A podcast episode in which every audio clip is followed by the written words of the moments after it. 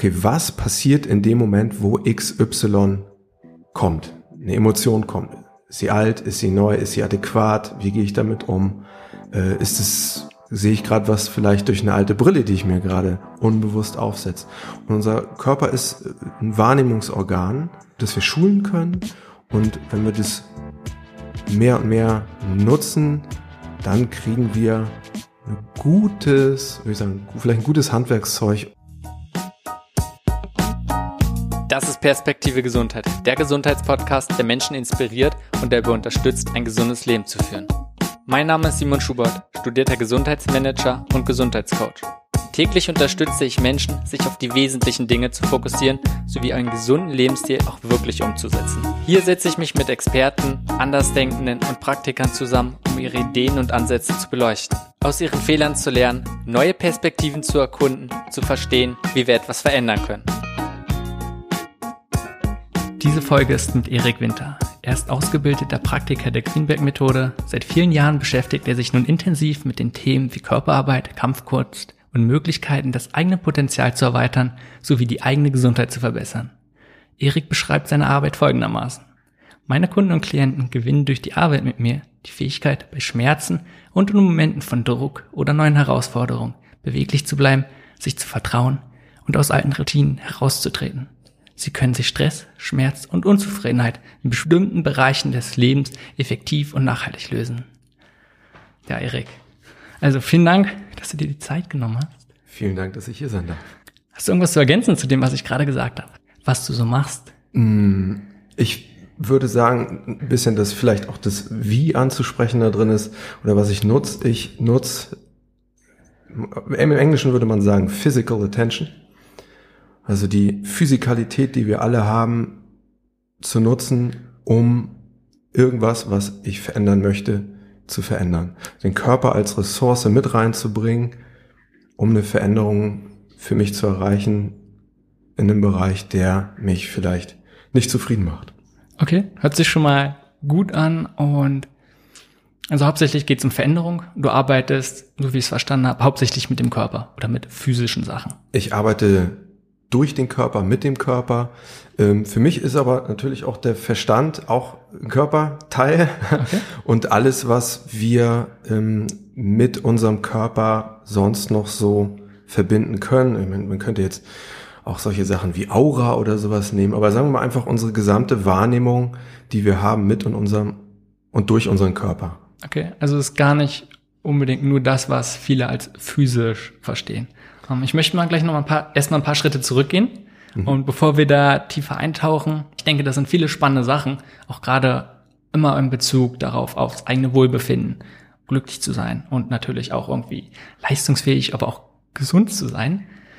Möchte ich erstmal so kurz verstehen, wie du zu den Sachen gekommen bist, die du machst. Und wenn du dir kurz vorstellst, du würdest jetzt ein Buch über dich schreiben, mhm. über deine Biografie, zumindest bis jetzt. Ähm, was wären so Hauptüberschriften, dass ich einfach mal kurz und knapp so die wesentlichen Phasen verstehe, äh, die du so durchlaufen hast bis jetzt. Einfach so mal kurz, wenn du ein paar Überschriften vorlesen könntest. Gute Frage.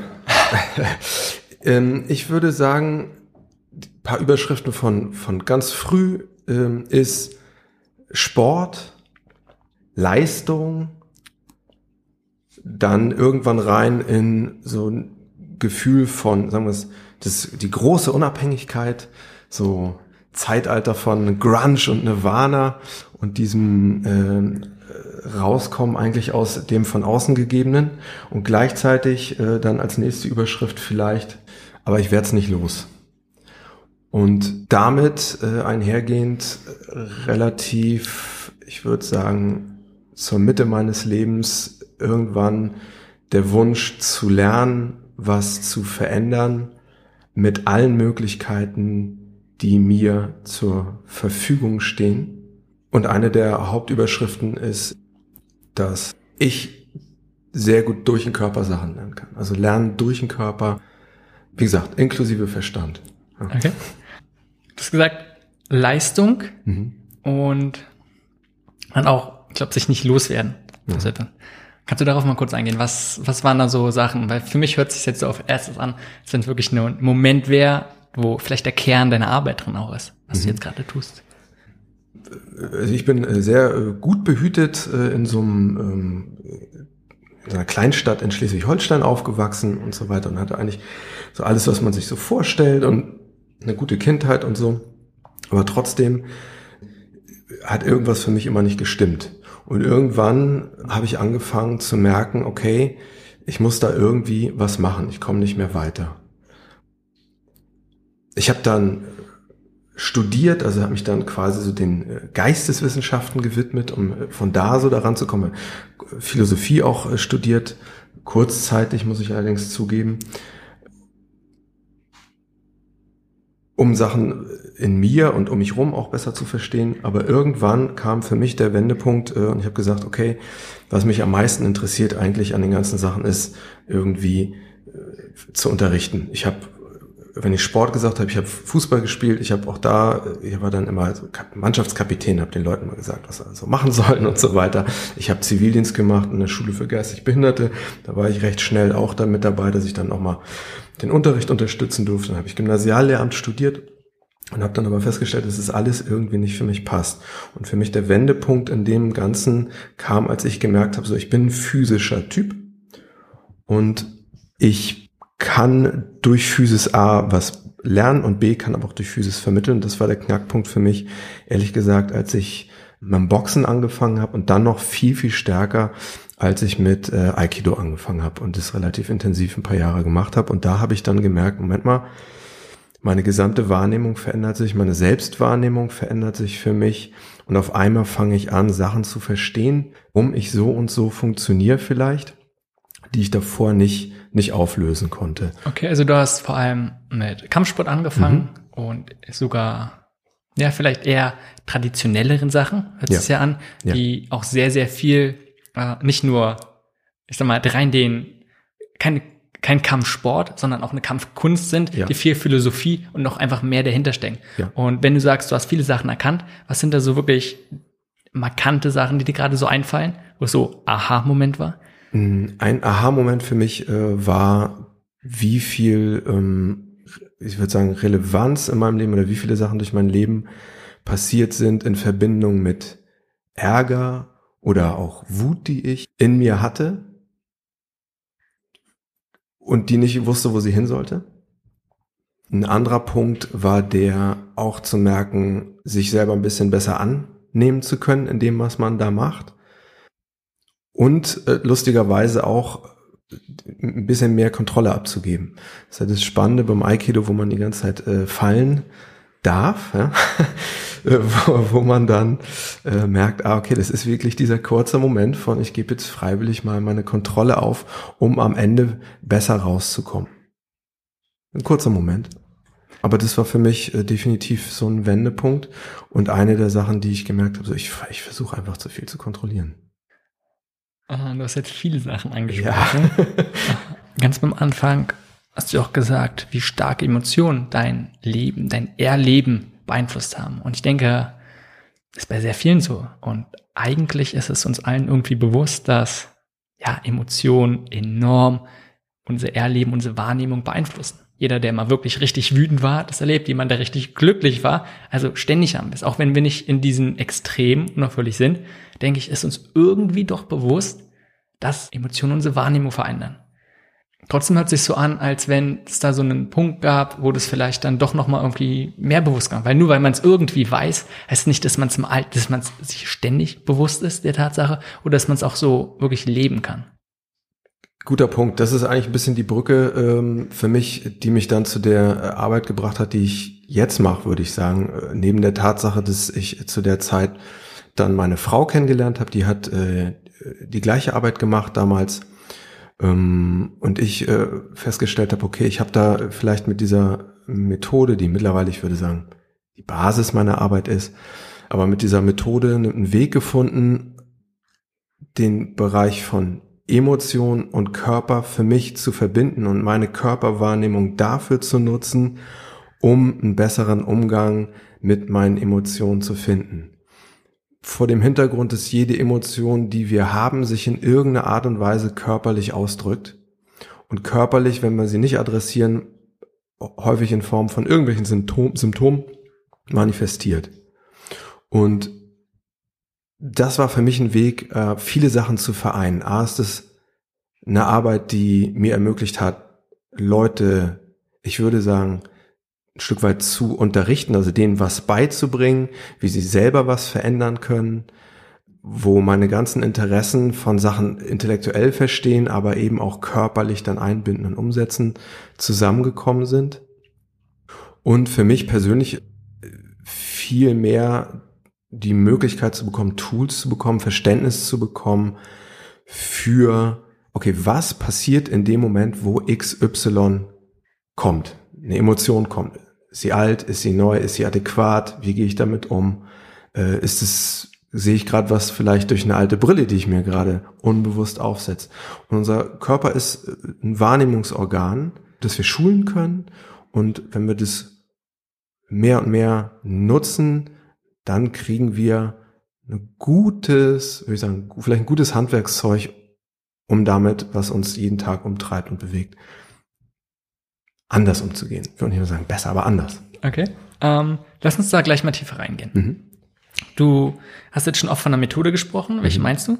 Ich meine Greenberg-Methode. Aha, okay. Also hauptsächlich geht's, ich nenne es mal auch Körperarbeit. Ja. Du hast von Physical Attention gesprochen. Würdest du einfach sagen, Körperwahrnehmung, kannst du damit mitgehen oder gibt's für dich noch irgendwie eine große Abgrenzung, wo du sagst, das ist ein Aspekt, der vielleicht nicht ganz so gut mit dadurch abgedeckt wird? Äh, Körperwahrnehmung passt für mich. Okay. Ja, ich finde es interessant. Ich, ich hatte schon äh, zwei Leute hier im Podcast, die auch eine Grinberg-Methode oder Praktiker davon sind. Mhm. Ah, einmal Svenja Sauer ah, und ja. Benjamin Block. Ah. Und ich finde es interessant, weil natürlich war der Weg nicht gleich, aber ähnlich wie du gesagt hast, fing es an damit, dass die beiden gesagt sind sie da hingekommen, weil sie sich selber damit auseinandergesetzt haben. Sie haben nach einem Werkzeug gesucht, wie sie selber an sich arbeiten können. Mhm. Also für mich hört sich sehr, sehr stark danach an auch, dass es ein ja, effektives Werkzeug ist, na, du hast ja gesagt, Tool, um selbst mit sich zu arbeiten. Und klar ist es dann immer gut, einen professionell jemand zu haben, der ihn dann so ein bisschen anleitet. Aber eigentlich ist es dafür da, man arbeitet sehr mit sich selber und mit dem eigenen Körper so. Ja, du, im Prinzip ist es so, dass das Ziel schon ist, dass ich irgendwann vielleicht ein Level bekomme, wo ich relativ gut meine eigenen wir, Muster, die ich habe, erkennen kann, wo ich vielleicht in der Lage bin, die besser zu verändern oder besser auf die einzugehen, als ich das vielleicht am Anfang von so einem Lernprozess war. Das Ziel ist, die Leute, wie sagt man im Englischen, sagt man so schön, to empower the people. um, Ja, also ich denke, was, du was ein sehr großes Konzept sonst ist, ist erstmal der Selbstbestärkung und ja, im Gesundheitsbereich spricht man viel oder generell auch im Psychologiebereich selbst von viel von Selbstwirksamkeit, mhm. dass man lernt und ja, von den eigenen Fähigkeiten überzeugt ist, dass man auch wirklich einen Einfluss darauf hat. Ja, mich interessiert sehr auch deine eigene Erfahrung, deine eigene Meinung von dem, was ich so verstanden habe, hast du ja so bestimmte Themen, worauf du dich sehr spezialisiert hast, mit denen du sehr viel arbeitest. Auf die würde ich gleich noch ein bisschen genauer mhm. eingehen.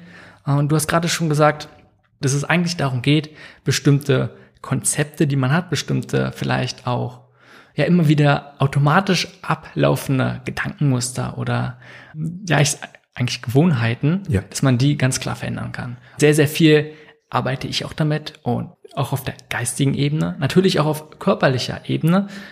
Aber ich kann mir vorstellen, dass du da noch so einen, ja, ein paar interessante Perspektiven oder Aspekte reinbringen kannst. Und darum würde mich sehr interessieren, wenn du sagst, jemand möchte jetzt seine Gewohnheiten ändern. Wie arbeitest du dann mit Körperwahrnehmung? Und wie probierst du dann mit dem Körper zu arbeiten, dass er schafft, seine Gewohnheiten zu ändern? Oder wo ist überhaupt der Ansatzpunkt? Warum sagst du, dass das nicht der beste, sondern ein guter Weg ist, damit zu arbeiten? Der beste Weg, ich weiß nicht, ob es den besten Weg gibt. Nee, ich darum glaube, ja. Das ist nicht der beste, sondern überhaupt ein guter und genau, Weg ist. Es ist ein guter Weg, äh, grundsätzlich, genau, weil das ist mir wichtig. Äh, es gibt so viele Möglichkeiten, in irgendeiner Art und Weise an sich, mit sich oder auch mit jemand anderem an sich zu arbeiten, was für die Leute passt und am besten Wirkung hat, das ist es, was das Beste dann von mir aus ist für jede Person. Der Weg, den, den ich gehe mit meinen Klienten, ist sehr standardisiert jetzt so ein bisschen der, dass die Klienten kommen und sagen, okay, da und da habe ich eine Krise oder da und da möchte ich was verändern oder da und da möchte ich einfach nur was verbessern. Vielleicht ist es ja noch nicht mal eine Krise. Und ich schaue, was passiert in dem Moment, wenn es um diese Veränderung geht.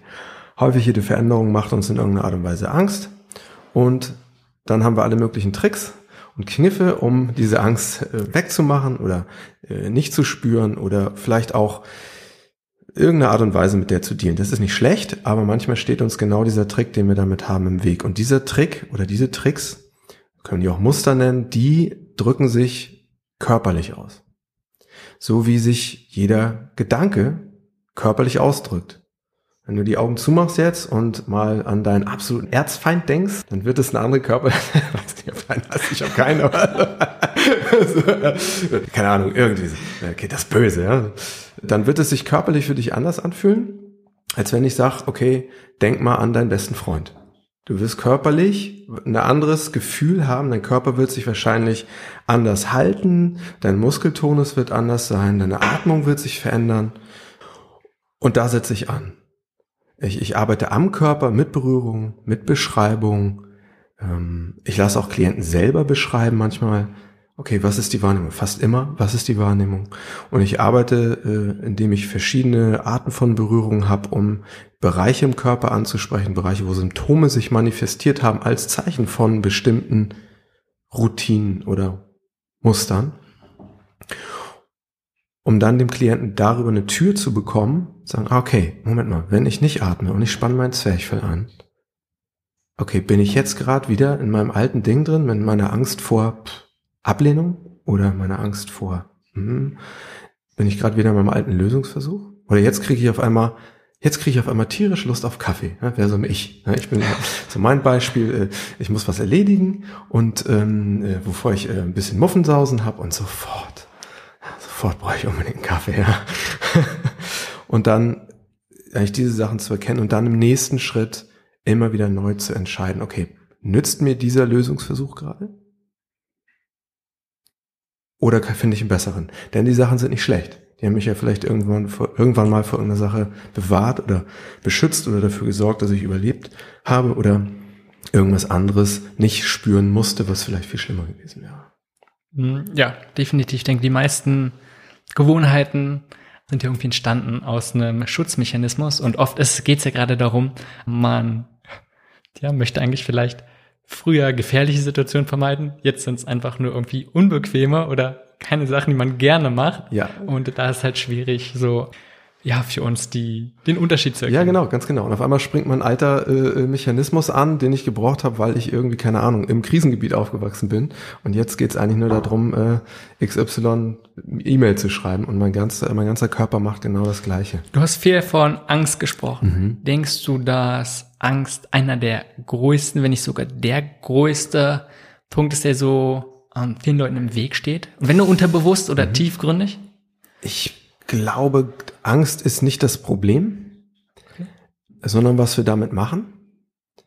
Äh, es ist eine starke treibende Kraft, die wir alle in uns haben und äh, die, die entsteht, um bestimmte Art und Weisen von Reaktionen in uns hervorzurufen. Im Idealfall die adäquate Reaktion. Ne, wenn ich, äh, keine Ahnung, ich bin laufe durch die Steppe und 500 Meter entfernt, sagen wir ein Kilometer entfernt, sehe ich einen Löwen und ich friere ein. Wunderbar. Der sieht auf 500 Meter Entfernung be bewegtes Ziel sieht er, nicht unbewegtes Ziel nimmt er nicht, nimmt er nicht wahr, läuft weiter. Wenn ich die gleiche Reaktion habe, wenn der 50 Meter von mir entfernt ist oder 100 Meter, dann war das nicht adäquat. Dann hat er mich wahrscheinlich. Und ich würde so sehen, dass die Angst ein, ein super Motor ist und wir dafür gemacht sind, damit auch was Gutes und Produktives zu machen, immer bis zum bestimmten Level und immer über eine bestimmte Dauer. Wenn die Angst dauerhaft ist, blockieren wir. Wenn das Level zu hoch ist, dann blockieren wir auch. Aber grundsätzlich äh, ist es ein toller Motor, der uns äh, antreiben kann und alle möglichen guten Sachen auch mit uns machen kann.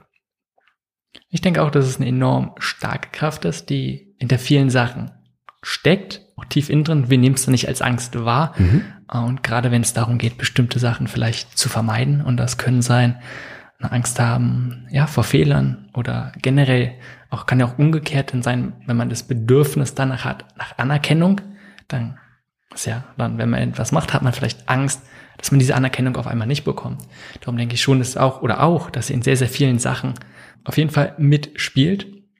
Und ich finde es interessant, wenn du jetzt sagst, dass sich alle möglichen, vielleicht auch negativen Sachen äh, oder negativen Emotionen, darum geht es hauptsächlich, auch irgendwie immer körperlich niederschlagen. Sehr viel, auch gerade wenn es um die Änderung von Gewohnheiten geht, ist ja gerade, man hat oft einen, irgendeinen Auslöser mhm. da drinnen und dann läuft automatisch irgendwas ab und dann hat man auch vielleicht eine Belohnung. Das ist ja so das typische Modell. Sehr, sehr vereinfachtes Modell. Und dass man dann, dass du gleich sagst, ja, man hat zwar diesen Auslöser und daraufhin hat man sofort eine körperliche Reaktion nochmal und daran ansetzt. Denkst du, es ist einerseits, und ich, nicht, ob es jetzt hier richtig oder falsch gibt, einfach nur das, ich, ich probiere es nur zu verstehen, für wen es auch besser ist. Ich kann mir einfach nur vorstellen, viele Personen sind nun mal mehr im Kopf und können da sehr viel besser reflektieren und können dann vielleicht einfach so auch von der Wahrnehmung, oh, jetzt bin ich schon wieder in dieser Situation, im ähnlichen Setting. Ähm, und anderen Personen fällt es nicht so leicht und die können dann eher mit dem eigenen Körper arbeiten. Es ist deswegen, dass du dann probierst, das einfach als Hilfsmittel zu nehmen, diesen Mechanismus, der eigentlich automatisch abläuft, den besser für einen erkennbar zu machen ja, das hast du sehr gut zusammengefasst. Danke, ich gehe dann. ja, das, äh, im Idealfall kommen diese beiden Fähigkeiten, die wir haben, zusammen.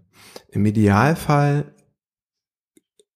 verstehe ich auf, auf kognitiver Ebene sagen, okay, ja, jetzt passiert es. Und so fühlt sich das an. Und ich kann das fühlen, weil meine Körperwahrnehmung entsprechend hoch ist. Und dann kommt dazu, dass ich vielleicht gelernt habe, meine Wahrnehmung dafür zu nutzen, einen Muskel, der angespannt ist, loszulassen. Mein Brustkorb, der eng ist, zu weiten, indem ich einen Atemzug nehme. Mein Gehirn, das auf Adrenalin schaltet und mir sagt, fight or flight, ein anderes Signal zu geben, als diesen Automatismus laufen zu lassen. Und aus meiner Sicht auch da, whatever works.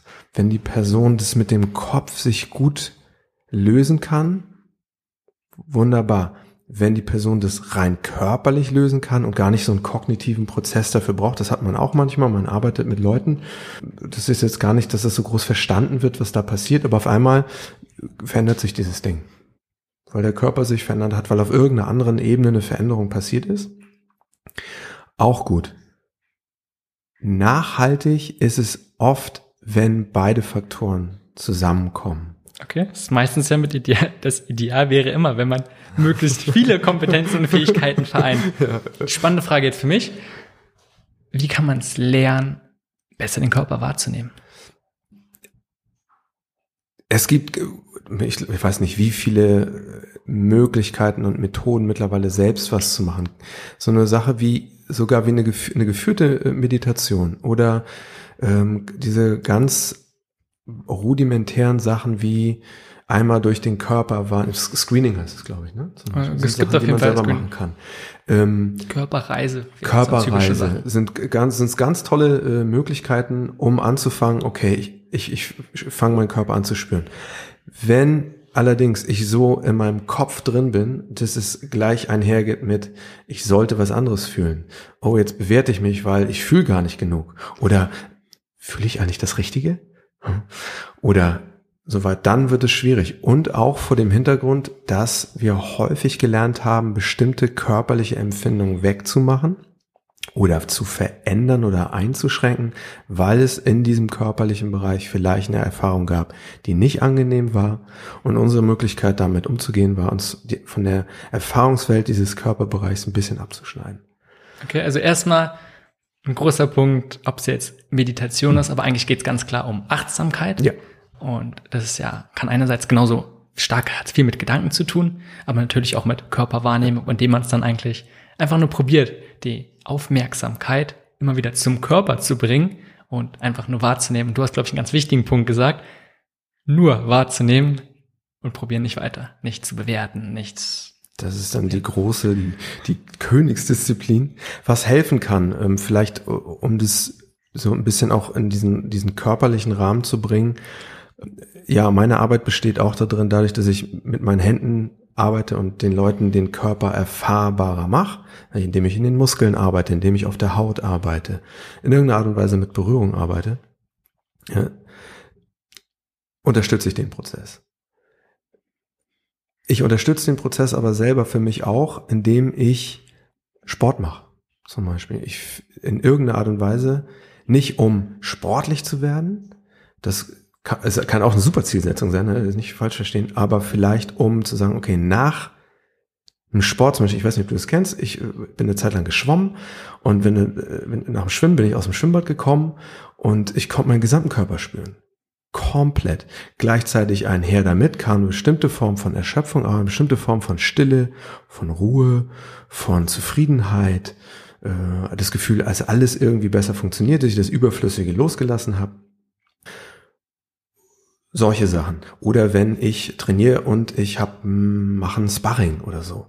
Ähm, auf einmal, dann fange ich an zu schwitzen und meine Muskeln sind aktiviert und ich höre auf mit mir selber zu reden, weil wenn ich das mache, dann habe ich eine dicke Lippe und auf einmal bin ich in meinem Körper, ohne dass ich mir vorgenommen habe, in meinen Körper zu kommen.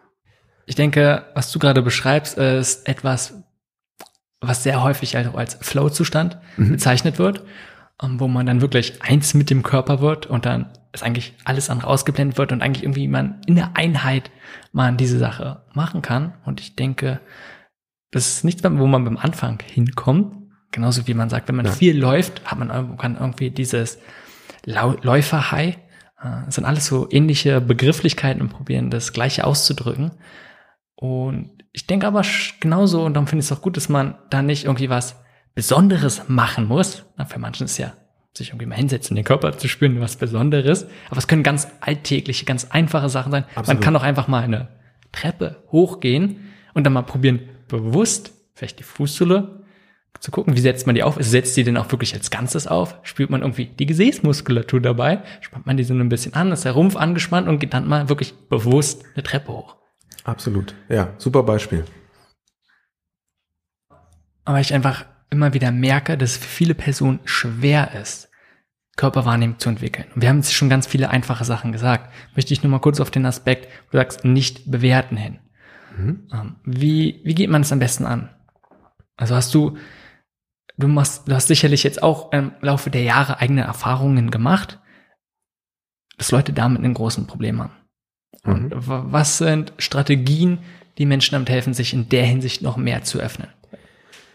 Eine Strategie, oder das ist einer der Teile meines Jobs auch, ist, dass ich Leute beschreiben lasse, was ihre Wahrnehmung ist. Ich bewerte das nicht. Das ist meine Herausforderung. Natürlich, ne, wir haben alle unsere Bewertungen, unsere Schubladen. Ähm, aber ich versuche einen Raum zu kreieren, wo es diese Bewertung nicht gibt.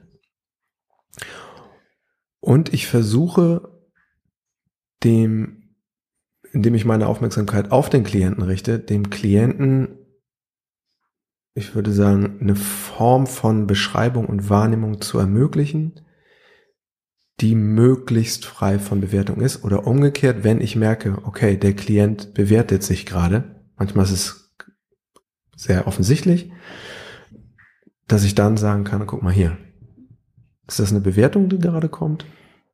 Oder ist das eine reine Wahrnehmung, die da gerade ist? Guck mal, ob du das weglassen kannst. Wie ist es dann? Was du gerade beschreibst, die ganze hört sich für mich sehr nach einem Coaching-Ansatz an, mhm. weil da ist ja auch, geht hauptsächlich darum, einen Rahmen zu schaffen und der Person oder die Person bei der Veränderung zu unterstützen. Und du gibst, wie gesagt, du schaffst diesen Rahmen dafür, dass sie dann vielleicht auch besser arbeiten kann. Weil jeder kann, könnte es theoretisch auch alleine, aber so ist es einfacher. Und du guckst, welche Werkzeuge sind gerade irgendwie hilfreich. Also du gibst immer möglichst die richtige Unterstützung und hilfst beim Reflektieren. Das ist mein Job. Schon wieder danke. ähm, ja, das ist mein Job im Prinzip diesen Raum aufzumachen, ähm, wo die Leute sich mehr und mehr loslösen können von all diesen anderen Sachen, die sie mitbringen. Und dann kommt der Körper ins Spiel, dann sind wir bei Körperarbeit, weil dann, das hoffe ich dann, dieser Moment, wo der Körper sich verändern kann, wo eine, wo eine Erkenntnis kommen kann, wo auf einmal irgendwas passiert von, oh, okay, jetzt verstehe ich irgendwas komplett anders. Manchmal mit dem Verstand und manchmal, wo der Körper irgendwas anderes macht. Okay, lass uns mal auf den Aspekt mhm. reinkommen, wenn du sagst, wirklich zum Erkenntnisgewinn. Weil mhm. was ich mir gut vorstellen kann, ist, und das habe ich selbst erlebt, auch in einer Körperarbeitssession, man sagt, man arbeitet, man lernt den Körper besser wahrzunehmen, man lernt vielleicht besser mit Gefühlen umzugehen, man ist früher in der Lage, vielleicht kleine Anzeichen zu spüren, die man sonst ignoriert hätte. Yes. Wie kommt es dann dazu, dass man auch sagt, du hast wirklich große Erkenntnisse oder du hast, weißt du, so alte Sachen vielleicht, die ewig in drinne sind. Wie arbeitet man damit? Oder, oder ist es überhaupt, ist es ein Unterschied oder führt es zwangsläufig vielleicht dazu oder nicht immer, aber langfristig, wenn man sowas mehr macht, dann passiert es einfach, dass man tiefer geht? Kann ich nicht pauschal sagen. Manchmal ist es so, dass ähm, A, A, weil das auch ein bisschen davon abhängt, was die Person möchte. Im Sinne von, wenn man länger arbeitet und die Person sich selber immer mehr vertraut und sich öffnen kann und der eigenen Wahrnehmung vertraut, der eigenen Wahrnehmung von dem, was nehme ich gerade wahr in meinem Körper, welche, welche Emotion ist da, welche Haltung ist da, welche Anspannung ist da, wie fühlt sich das eigentlich an, dann kann das sein, dass das sehr, sehr tief gehen kann, sich alte Traumata lösen können und so weiter, aber es kann auch sein, dass diese Arbeit, obwohl die ein Jahr dauert oder so, was wir sagen würden, vielleicht oberflächlich bleibt, aber für die Person ist es nicht oberflächlich. Für die Person geht es nur darum, was möchte sie erreichen. Das heißt, ich kann der Person nicht sagen, ja, aber eigentlich geht es darum und das musst du verändern, das musst du auch noch verändern, wenn die Person das nicht möchte, weil dann versuche ich mit dem Hammer auf ein Kartenhaus zu hauen und dann richte ich vielleicht mehr Schaden an, als ich eigentlich wollte. Ich muss respektieren, was möchte die Person wirklich verändern? Was ist das Ziel und wie, wo, wo möchte die Person hingehen? Und das kann sich verändern in der Arbeit, weil Vertrauen passiert und so, aber es muss nicht passieren. Und ich versuche mich, je länger ich diesen Job mache und egal wie sehr meine Wahrnehmung für meinen Klienten vielleicht steigt und was ich alles sehen könnte, äh, ich versuche mich da zu minimieren, ja? im positiven Sinne und wirklich dann auch immer wieder zu fokussieren auf, ja, okay, wir können das alles und das sehe ich alles, aber okay, nein, du möchtest das und das und ich respektiere, dass du diese Mauern da und da noch hast und wir können gucken, ob sich deine Wahrnehmung für die verändert oder irgendwann der Wunsch entsteht, ah, okay, eigentlich möchte ich da doch nochmal hingucken, vielleicht aber auch nicht. Okay, lass uns das mal ein bisschen konkreter machen und ein Fokuspunkt oder ein Schwerpunkt von dir ist ja das Thema Grenzen setzen. Ja und vielleicht können wir anhand dessen ein paar Sachen machen. Warum denkst du, ist das ein Thema für viele Menschen? A, weil das Thema ist, das einfach in den, ich weiß gar nicht, zehn Jahren Berufserfahrung, die ich jetzt habe in dem Bereich, ähm, sich durchweg durchzieht. Dieses Gefühl von, okay, ich kann keine klare Grenze setzen oder ich habe irgendwie immer eine Grenze oben. Oder ich mache das irgendwas ist für mich da nicht einfach, das zu kommunizieren und dann führt es häufig auch zu Komplikationen im Leben oder zu Selbstsabotage und so weiter. Ähm, ist ein Riesenthema, ja, also äh, keine, keine Frage, so dieses ganze Grenzenthema. Und ich bin irgendwann dahin gekommen, mir das genauer anzuschauen, a, wegen dem Bedürfnis, äh, das ich sehe bei den Leuten, die zu mir kommen, aber einfach auch um mich rum, all die Leute, die ich gesehen habe, äh, von Freunden, Familie, so auf der Straße irgendwie, zu gucken, okay, wa warum ist es so schwierig, klare Grenzen zu setzen? Äh, Im Sinne von. Lass uns mal kurz den Begriff ja, ein bisschen auflösen. Ja. Du hast jetzt mich schon öfter Grenzen setzen. Mhm. Und gut, eigentlich schon eine sehr bildliche Sprache, sagt schon viel aus. Aber was genau verstehst du darunter? Vielleicht muss ich das ein bisschen äh, auswalzen äh, insofern, weil Grenzen setzen ist das ist noch nicht mal so ganz korrekt. Im Prinzip behaupte ich, wir haben alle unsere Grenzen. Wir haben unterschiedlichste Grenzen. Wir haben die Grenzen, äh, die unsere Sinne. Ne? Ich habe eine Grenze meines Geruchssinns, meine Grenze meines Sehsinns, ja auch im Sinne von, was kann ich da akzeptieren und was kann ich da nicht akzeptieren. Meine Haut ist eine Grenze, dann der Bereich, der über meine Haut hinausgeht, ist meine Grenze. Dann habe ich meine ganzen internen Grenzen von äh, auf zellulärer Ebene und so weiter. Also wir sind eigentlich, wir haben so viele Grenzen, meine, mein Gehör, für mich besonders, Nase und Gehör ist für mich sehr, sehr wichtig. Und ähm, wir ignorieren die. Ganz oft. Bewusst, unbewusst, freiwillig, unfreiwillig, aus Angst, ne, jetzt sind wir wieder bei Angst vor Ablehnung zum Beispiel. Klassisches Beispiel für mich ist, ich habe früher immer viel zu viel Trinkgeld gegeben. Bin essen gegangen in Berlin, ja, haben wir ganz oft richtig super Service. Früher war das noch so, wenn man essen gegangen ist und dann, hallo, darf ich was bestellen? Ich, ich will auch gar nicht, ich will auch gar nicht stören. So und ähm, der Service war nicht gut und trotzdem habe ich ähm, 10%, 15% Trinkgeld gegeben. Und dann ist mir irgendwann, warum mache ich, warum mache ich das eigentlich? Warum gebe ich hier eine Grenze auf, die ich eigentlich habe, eine Grenze von dem, was ich will, was zu mir passt? Ja, weil ich nicht möchte, dass die Bedienung, die ich wahrscheinlich nie wieder sehe, in irgendeiner Art und Weise äh, ärgerlich auf mich ist. Oder meine Leute, die mit mir am Tisch sitzen, denken, was ist das für ein geiziger Kerl? Oder sonst was. Ja? Also geht es oft darum, dass man vielleicht eigene Bedürfnisse zurückstellt aufgrund von irgendwelchen anderen Sachen. Absolut. Absolut. Okay, da kann ich, also ja, kann ich mir sehr, sehr gut vorstellen, dass es dass viele Menschen damit ein Problem haben und dass da die Ursachen sehr unterschiedlich sind. Ich sehe es auch immer wieder als Thema. Wie arbeitest du dann auf körperlicher Ebene damit? Mhm.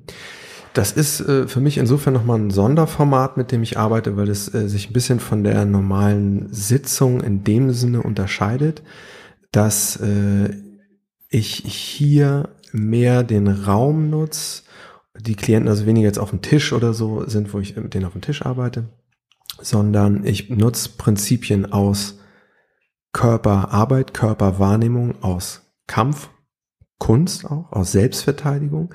Nicht indem ich Leuten jetzt äh, besonders elaborierte äh, Weisen zeigen, wie sie äh, andere Leute falten können, sondern mehr im Sinne von, okay, jetzt passiert irgendwas, jetzt nähert sich zum Beispiel irgendwas an, was merkst du passiert körperlich mit dir? Was ist deine erste Reaktion darauf? Was geht dir durch den Kopf? Was passiert mit dir körperlich als Reaktion darauf, dass irgendwas zum Beispiel eine Grenze von dir überschreitet. Das kann, wir alle kennen diesen Moment von, okay, ich weiß nicht genau, wie ich eine Person einordnen soll vielleicht, und dann kommt die auf mich zu. Irgendwann gibt mein Körper mir ein Signal. Irgendwas stimmt nicht. Aber weil die Person weißes Hemd trägt und gut rasiert ist und äh, ein total freundliches Lächeln hat, gebe ich diese Grenze sofort auf. Zum Beispiel. Das ist jetzt sehr mhm. pauschal so gesagt, aber mir geht es dann darum, in diesem, in diesem Bereich erstmal zu merken, okay, was sind meine Grenzen, wie fühlen die sich an und meine Wahrnehmung dazu, dafür zu schulen, okay, was ist so meine, meine Standardlösung? Wie gehe ich häufig mit Grenzüberschreitungen um? Ich nutze da auch ganz rudimentär Sachen aus. Äh, Prinzipien aus Aufstellung zum Beispiel, auch wieder Beschreibung, wenn ich eine Sache gut beschreibe, wird die ziemlich real für mich in meiner Empfindung. Und dann arbeite ich damit. Und dann kann man anfangen, ähm, Sachen wie Positionierung reinzubringen. Was fühlt sich für dich körperlich besser an? Wenn du hier stehst oder wie du da stehst. Wenn du deine Hände in den Taschen hast oder wenn die frei sind, wenn die vorm Körper sind oder hinterm Körper sind. Und unser Körper, äh, der funktioniert da wahnsinnig gut. Der weiß eigentlich ziemlich genau, was sich so ganz gut anfühlt für das, was da gerade passiert und dem mehr zu folgen, ähm, um dann die vielleicht bestmögliche Lösung dafür zu finden, immer in dem Kontext natürlich, in dem ich mich bewege, um mit der Situation so adäquat zu ähm, umzugehen, so dass ich nicht meine, und das ist das, was du sagst, nicht meine Bedürfnisse ignorieren muss. Also, Oder wenn ich das mache, sehr bewusst. Okay, was ich jetzt verstanden habe, man schaut also, wo gibt es Situationen, wo ich meine eigenen Grenzen nicht einhalte mhm. und dann zu gucken, welche körperlichen Reaktionen gibt es darauf? Und dann vielleicht diese als Signal zu nehmen, um dann möglichst in dieser zukünftigen oder ähnlichen Situation anders zu handeln. Weil es ist ja genauso, wenn man sagt, man ist die ganze Zeit irgendwie Schultern zusammengesunken nach vorne so, dann fühlt man sich ja automatisch vielleicht schlechter, ein bisschen niedergeschlagen. Wenn man sich dann aufrichtet, groß macht, dann spürt man sehr, sehr schnell, dass es einem besser geht. Dass du also einerseits, also immer diese Rückkopplung hast zwischen Körper, zwischen Gefühlen, auch zwischen den eigenen Gedanken. Das heißt, wenn du irgendwas vielleicht Schlechtes denkst, macht es körperlich bemerkbar, Absolut. aber auch genauso, wenn du den Körperhaltung veränderst, macht das dann rück, da zieht es dann Rückschlüsse auf den Rest äh, und dass du dann mit diesen Prinzipien viel arbeitest. Ja, ja. Das und äh, auch das wieder ein Stück weit in so einem sicheren Rahmen, würde ich sagen.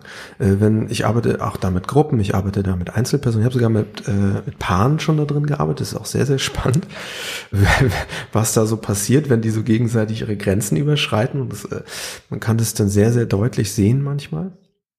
Und die können es dann auch besser verstehen, weil sich das so, so simpel körperlich manifestiert. Und manchmal geht es darum, ja, jemanden wirklich auch mal körperlich wegzuschieben oder mal die Stimme zu benutzen, ganz klar, um sich mal selber laut Nein sagen zu hören. Und ein anderer spannender Aspekt auch äh, mal zu verstehen, okay, wenn ich nicht klar Nein sage oder nicht klar Ja sage oder nicht ein deutliches Zeichen gebe, was macht denn das mit der anderen Seite in dem Moment? Das finde ich gerade, was du ja so ansprichst, finde ich einen sehr interessanten Aspekt, wo man, wo es einmal darum geht, um die Selbstwahrnehmung, zu gucken, wie fühlt sich an, was, was passiert in mir, aber auch mit dem, was ich kommuniziere, auf welcher Ebene auch immer, wie kommt es bei dem anderen an? Also Selbst- und Fremdwahrnehmung. Ja, ja. Das Prinzip, das ein bisschen, das ich da so ein bisschen äh, benutze, ist äh, in, in diesem in diesem Setting ist, dass mir aufgefallen ist, dass äh, wenn man zum Beispiel im Dojo, wenn man trainiert, sobald man auf der Matte ist, ist alles da.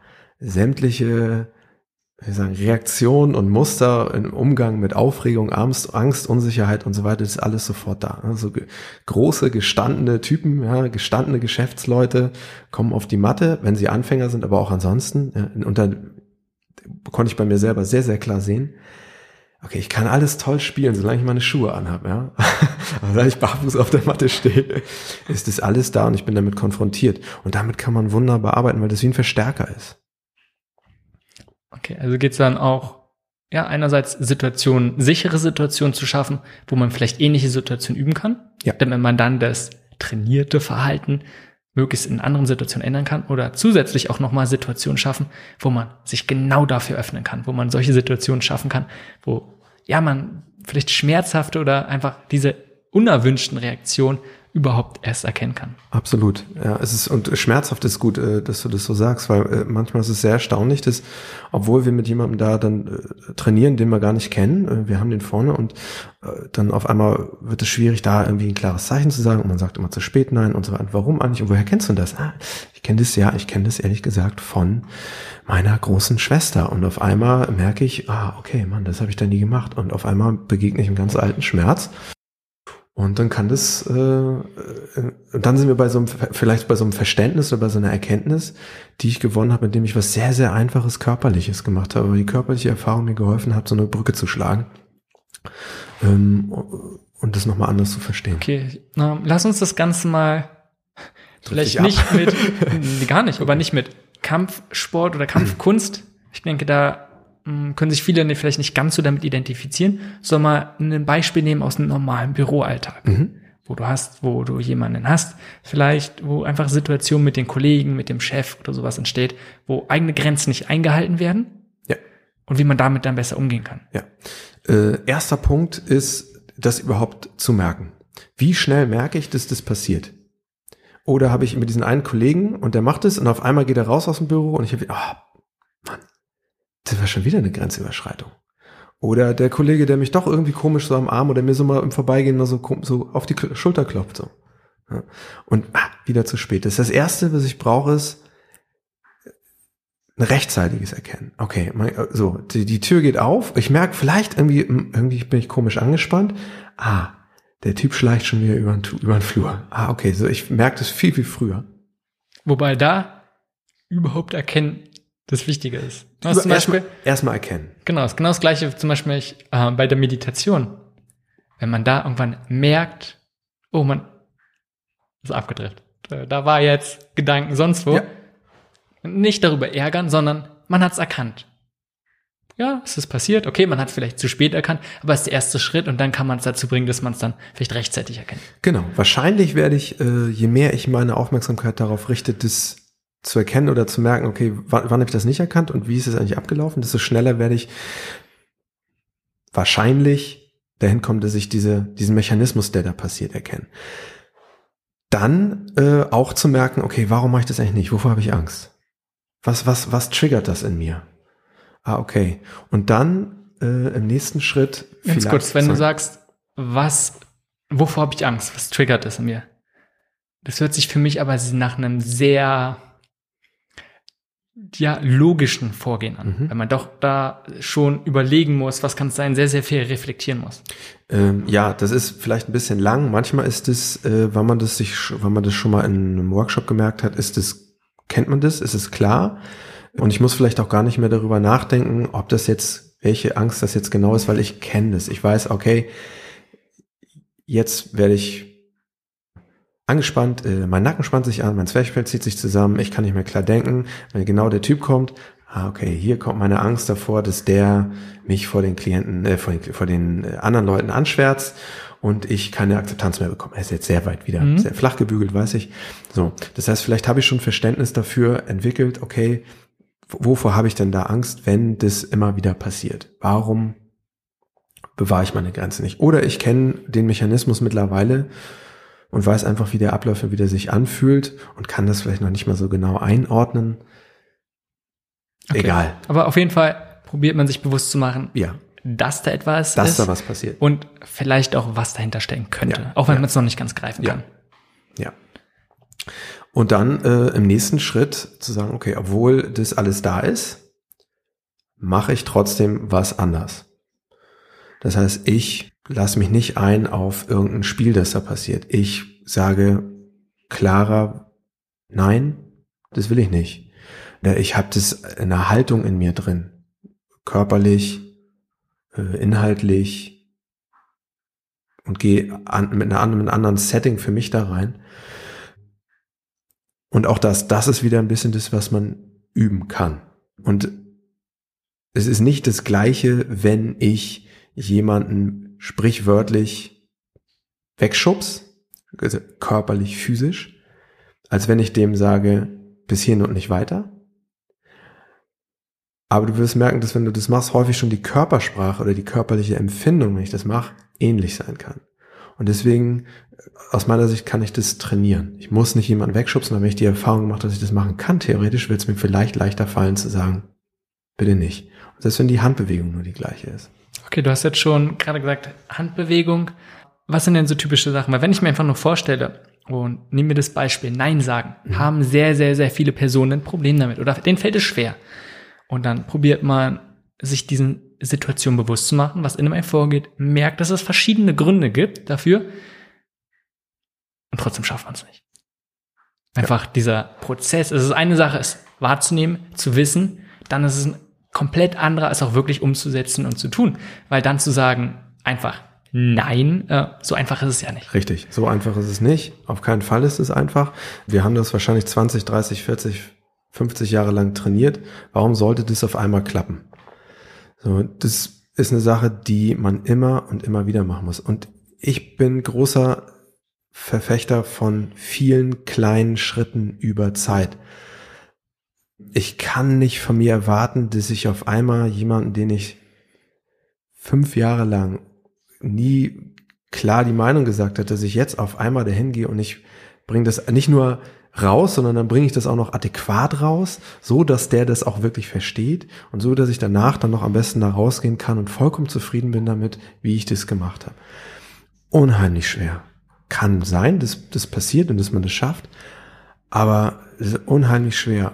Und aus meiner Sicht sind genau solche Sachen, wie sich zum Beispiel in einem relativ sicheren Umfeld von ich, mir fällt immer dieses Beispiel von Trinkgeld geben ein. Ein anderes Beispiel wäre, ähm, weiß nicht, ob du das kennst, äh, Bahnfahren in äh, Berlin. Okay, und dann kommst du in einen Waggon rein und der riecht äh, äußerst streng, weil da irgendjemand ähm, äh, in die Ecke gelurcht hat. So, wie viele Leute bleiben sitzen und machen ihre Kopfhörer rein, damit sie es nicht riechen müssen? Ist es ein Aufgeben der eigenen Grenzen und der eigenen Bedürfnisse? Ja. Ich habe für mich war das eine, ist es jedes Mal immer noch eine Überwindung in dem Moment, wenn ich das merke, aufzustehen und allen all den Leuten, die da sitzen bleiben, vorbeizugehen, um mich woanders hinzusetzen, wo ich eben diesen Geruch nicht habe, weil ich den nicht möchte. Okay, warte. Ja. Das finde ich interessant. Warum ist das ein Warum ist das ein Hindernis für dich? Ich würde es verstehen, wenn du zum Beispiel, kann, wenn der Wagen jetzt ganz voll wäre und das kein, ich sag mal, kein anderer Platz. Ja. Und wenn dann die Kosten, das ist immer eine Frage der, wenn du das machst und wie hoch sind dann die wahrgenommenen Kosten, wenn du zum Beispiel sagst dann, oh, du steigst aus und wartest, bis die nächste Bahn kommt. Na, dann würde ich, okay, ja. da muss man es abwägen, ist es ja, ein Wert oder nicht, aber für mich wahrgenommen jetzt einfach zu sagen, oh, ich stehe auf und setze mich in ein bisschen hinteren Bereich des Abteils, da ist ja keine direkte Kopplung, dass die anderen sofort denken, oh, guck mal, der macht jetzt irgendwie was Richtig. komisch. Verstehst du, was ich meine? Absolut. Wo passiert das? Das da passiert nur in mir. Und das ist auch genau häufig der Punkt, warum wir keine Grenzen setzen, weil wir denken, es ist so und so und so und so, das und das wird alles passieren. Aber es passiert in mir. Das passiert vielleicht gar nicht außen. Aber es passiert erstmal in mir. Und zu trainieren, okay, was da passiert, das ist ein innerer Ablauf und mit dem kann ich Schritt für Schritt einen anderen Umgang finden. Und manchmal wird es dann draußen knallen, aber manchmal knallt es eben nicht. Und manchmal ist es so, in dem Moment, wo man das überwindet, dass auf einmal die Leute außen sagen, ah, super, danke, cool, dass du mir das mal sagst. Und man selber hat gedacht, das ist super schlimm und es wird total krass und so weiter. Und das musste ich gar nicht machen. Äh, um, um von mir da zu sprechen, ja, für mich ist es der Moment von, okay, so jetzt stehe ich auf und dann gucken die mich alle an und denken, der ist pingelig oder was ist denn das jetzt für ein Typ hier so? Ja, keine Ahnung. Also mittlerweile, weiß nicht, läuft das vielleicht so nicht mehr ab, aber so, so ja, könnte ich jetzt sagen, so, okay, das wäre so ein Standardablauf, wo ich unheimlich beschäftigt bin damit, was Leute von mir denken. Ich weiß nicht, zum Beispiel für dich, wo du das ähm. kennst. Ich denke, ich arbeite schon sehr, sehr, sehr lange da drin und habe, äh, ich glaube, für mich war das noch nie so ein richtiges Thema, darum kann ich dir aus der Hand jetzt gar nicht sagen, sondern das ist etwas, was mir erst später bewusst geworden ist, dass es für mich nie ein Problem war. Warum fiel es mir auch bei an, bei der, beim Anfang meiner Arbeit schwer, damit umzugehen, weil ich es nicht verstehen konnte. Zum mhm. Beispiel die Situation, wo du jetzt gerade sagst. Mhm. Inzwischen ist es natürlich anders. Und darum, auch wenn wir über das Thema sprechen, äh, jetzt meine Herangehensweise wäre, ähm, also in der Arbeit, wenn ich jetzt mit jemandem arbeiten wäre, auch einfach mal zu gucken, klar, was steckt dahinter, was du ja auch sagst. Und Angst ist ein Punkt, sondern für mich ist ein ganz großer Punkt, wie groß ist das Selbstwertgefühl, yeah. wie groß ist Selbstliebe. Ja. Weil, warum ist die, die Meinung der anderen Leute überhaupt so wichtig? Gerade Absolut. wenn zum Beispiel in einem Wagen oder sowas bist. Absolut. Und da muss ich einfach sagen, ich glaube, ich bin so aufgewachsen, dass ich von den wichtigen Personen um mir nie das Gefühl hatte, dass eine Ablehnung sein könnte, sondern egal was ich mache, ich habe die Ablehnung nicht, dass ich von den anderen ja gar nicht das Bedürfnis so nach hatte. Was wir vorhin so ein bisschen hatten. Ja. Wie stark ist das Bedürfnis nach Anerkennung? Ja, ja. Super wichtiger Punkt. Super wichtiger Punkt. Ich hatte vorhin, ich habe glaube ich ganz am Anfang erzählt, ne, gut behütet in äh, mhm. äh, Dingstungs. So gut behütet war das natürlich nicht, sondern da sind natürlich auch Sachen nicht gut gelaufen. Ich habe gerade, äh, eine, habe ich gesagt, eine fast zehn Monate alte Tochter das ist die Sache, die ich der geben will. Ja, genau was du beschrieben hast. Und das ist eine der Hauptfragen, könnte man sagen, die man stellen kann. Auch warum stecke ich meine Grenzen nicht klar ab? Warum fällt es mir so schwer? Warum ignoriere ich, dass gerade mein ganzer Körper sagt, nee, nee, auf keinen Fall? Gibt es ein ganz tolles Buch auch zu, gerade dreht da tierisch, äh, ich sagen, das, das, die Lautstärke recht hoch. Ähm, äh, The Gift of Fear von Gavin de Becker heißt er, glaube ich. Okay. Kannst du nochmal recherchieren. Mhm. Aber der ganz das viel. Verlinke ich dann in den Shownotes. Für ganz viel für diese äh, äh, Intuition eigentlich. Der geht da, da geht's dann wirklich ans Eingemachte mit Serienmördern und bla bla. Aber, aber grundsätzlich dieser Moment von, okay, ich merke irgendwie, dass das passiert, aber ich ignoriere das, warum auch immer. Und ja, warum bin ich mir das nicht selber wert genug? Dass ich dem, was ich da wahrnehme, vertraue. Egal, was die anderen denken, egal, was die, die mögliche Konsequenz ist. Erstmal, ne? Natürlich nicht aus egomaner, bla bla Sicht, das ist klar. Ja, das ist eine Riesenfrage. Finde ich, ist ein sehr, sehr essentielles Thema, denke Absolut. ich, dass man einfach auch jeder sich selbst fragt, warum tut er, was er tut? Und welche Rolle spielt man überhaupt selber? Wie oft stellt man sich hinten ran bei bestimmten Themen? Und das ist, sind ja, ich denke ja, sind in der Tat oft Ängste, die dafür eine Rolle spielen. Aber was ich immer wieder auch vielleicht in der Hinsicht überlege, weil es für mich kommt aus sehr, sehr vielen verschiedenen Ebenen und läuft dann immer wieder auf Selbstwertgefühl, Selbstliebe zurück. Aber sind auch einfach Sachen, dass man sagt, äh, man möchte ein konsequentes Verhalten weiter behalten. Wenn man, was in der Vergangenheit gemacht hat, probiert man sich auch irgendwie recht zu fertigen, dass man das so lange gemacht hat. Darum ist eine Änderung von heute auf morgen so schwer, weil wenn man es jetzt einfach ändern würde, wenn man es einerseits wahrnimmt und akzeptiert, dass es vielleicht nicht das erwünschte Verhalten gewesen war, dann muss man sich wirklich selbst eingestehen, dass man lange Zeit was nicht so Gutes gemacht hat und es kann sehr, sehr schmerzhaft sein. Absolut.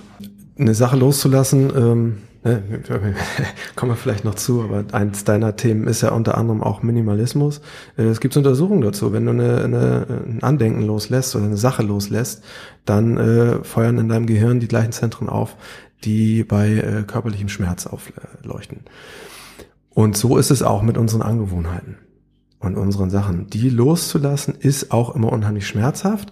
Und es ist schmerzhaft natürlich, sich einzugestehen, das ist, glaube ich, ein bisschen, was du sagst. Okay, ich habe das so lange gemacht. Was habe ich denn eigentlich gemacht?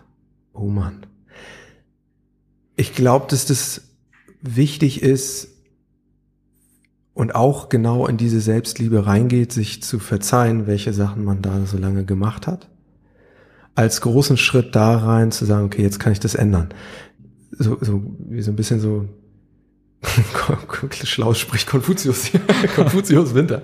Ja, aber so aus meiner Erfahrung ist so die, die, die Sache, die man, gegen die man am meisten angeht, die, die einen am stärksten beherrscht.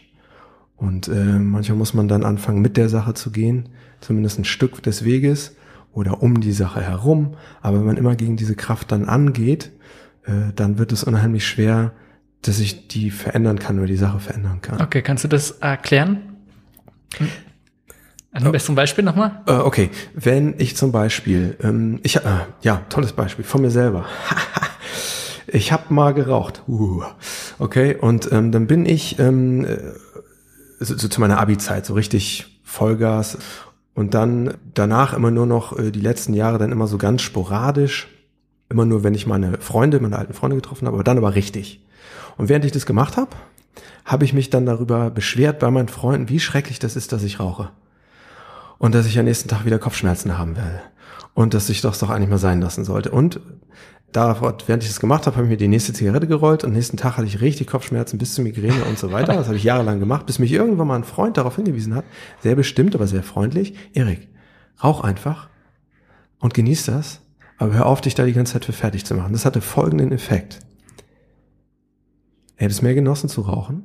Ich habe weniger geraucht und ich hatte weniger Kopfschmerzen. Bis hin zu, auf einmal konnte ich viel, viel besser entscheiden, wann will ich denn wirklich rauchen, wann ist das okay und wann ist das nicht okay. Und mittlerweile, ja, weiß ich nicht, kann ich einmal, einmal im Jahr oder sowas, irgendwie so zeremoniell quasi für mich, kann ich das so kann ich das irgendwie so, so einordnen. Und das wäre für mich ein Beispiel, wo ich lange, lange gegen was angegangen bin, als wenn ich da mich schlecht für fühlen muss und dann konnte sich das nicht verändern, im Gegenteil, es wird nur schlimmer. Und in dem Moment, wo ich das akzeptiert habe, konnte sich was verändern. Finde ich ein wichtiger Punkt, dass man nicht sagt, weil du hast es erkannt, dass es was ist, was du vielleicht ablegen möchtest eigentlich. Ja. Und anstatt mit viel Widerstand dagegen zu es abzulegen, ist der erste Schritt, es erstmal anzunehmen. Ganz genau. Es zu wissen, wie es, wie, einfach zu sagen, so ist es jetzt. Ähm, vielleicht sogar ein bisschen zu zelebrieren und dann kann man nicht von einem Tag auf den anderen, was für andere vielleicht der richtige Schritt wäre, sondern einfach zu sagen, oh, jetzt entscheide ich mal ganz bewusst, wann möchte ich, wann möchte ich nicht. Ja. Und wir haben jetzt schon öfter gesagt, auch wenn es um bewusste Entscheidungen geht, wenn Sachen anlehnen, du hast schon Minimalismus angesprochen. Und ich möchte, bevor wir da so ein bisschen weiter reingehen, weil das finde ich auch ein sehr interessantes Thema, dass wir nochmal kurz zurückgehen zum Nein sagen. Mhm. Nämlich da ist es ja auch bewusst, Sachen ja, sich von Sachen aus dem eigenen Leben mehr oder weniger oder seine Grenzen zu setzen, aus dem eigenen Leben zu schieben, was ja ähm, auch eigentlich ein Teil vom Minimalismus ist. Und einfach nochmal kurz ein paar ja, vielleicht Strategien zu sagen oder Sachen können ja auch aus Gedankenmuster sein, die bei, dabei helfen, weil ich es einfach wirklich als so ein essentielles Thema sehe. Einerseits ganz wirklich jetzt hier im Affekt zu einer anderen Person Nein zu sagen, aber davor auch mit dem richtigen, mehr mit dem richtigen Mindset, mit der richtigen Einstellung des Lebens zu gehen. Man muss nicht zu einem Ja sagen. Mm.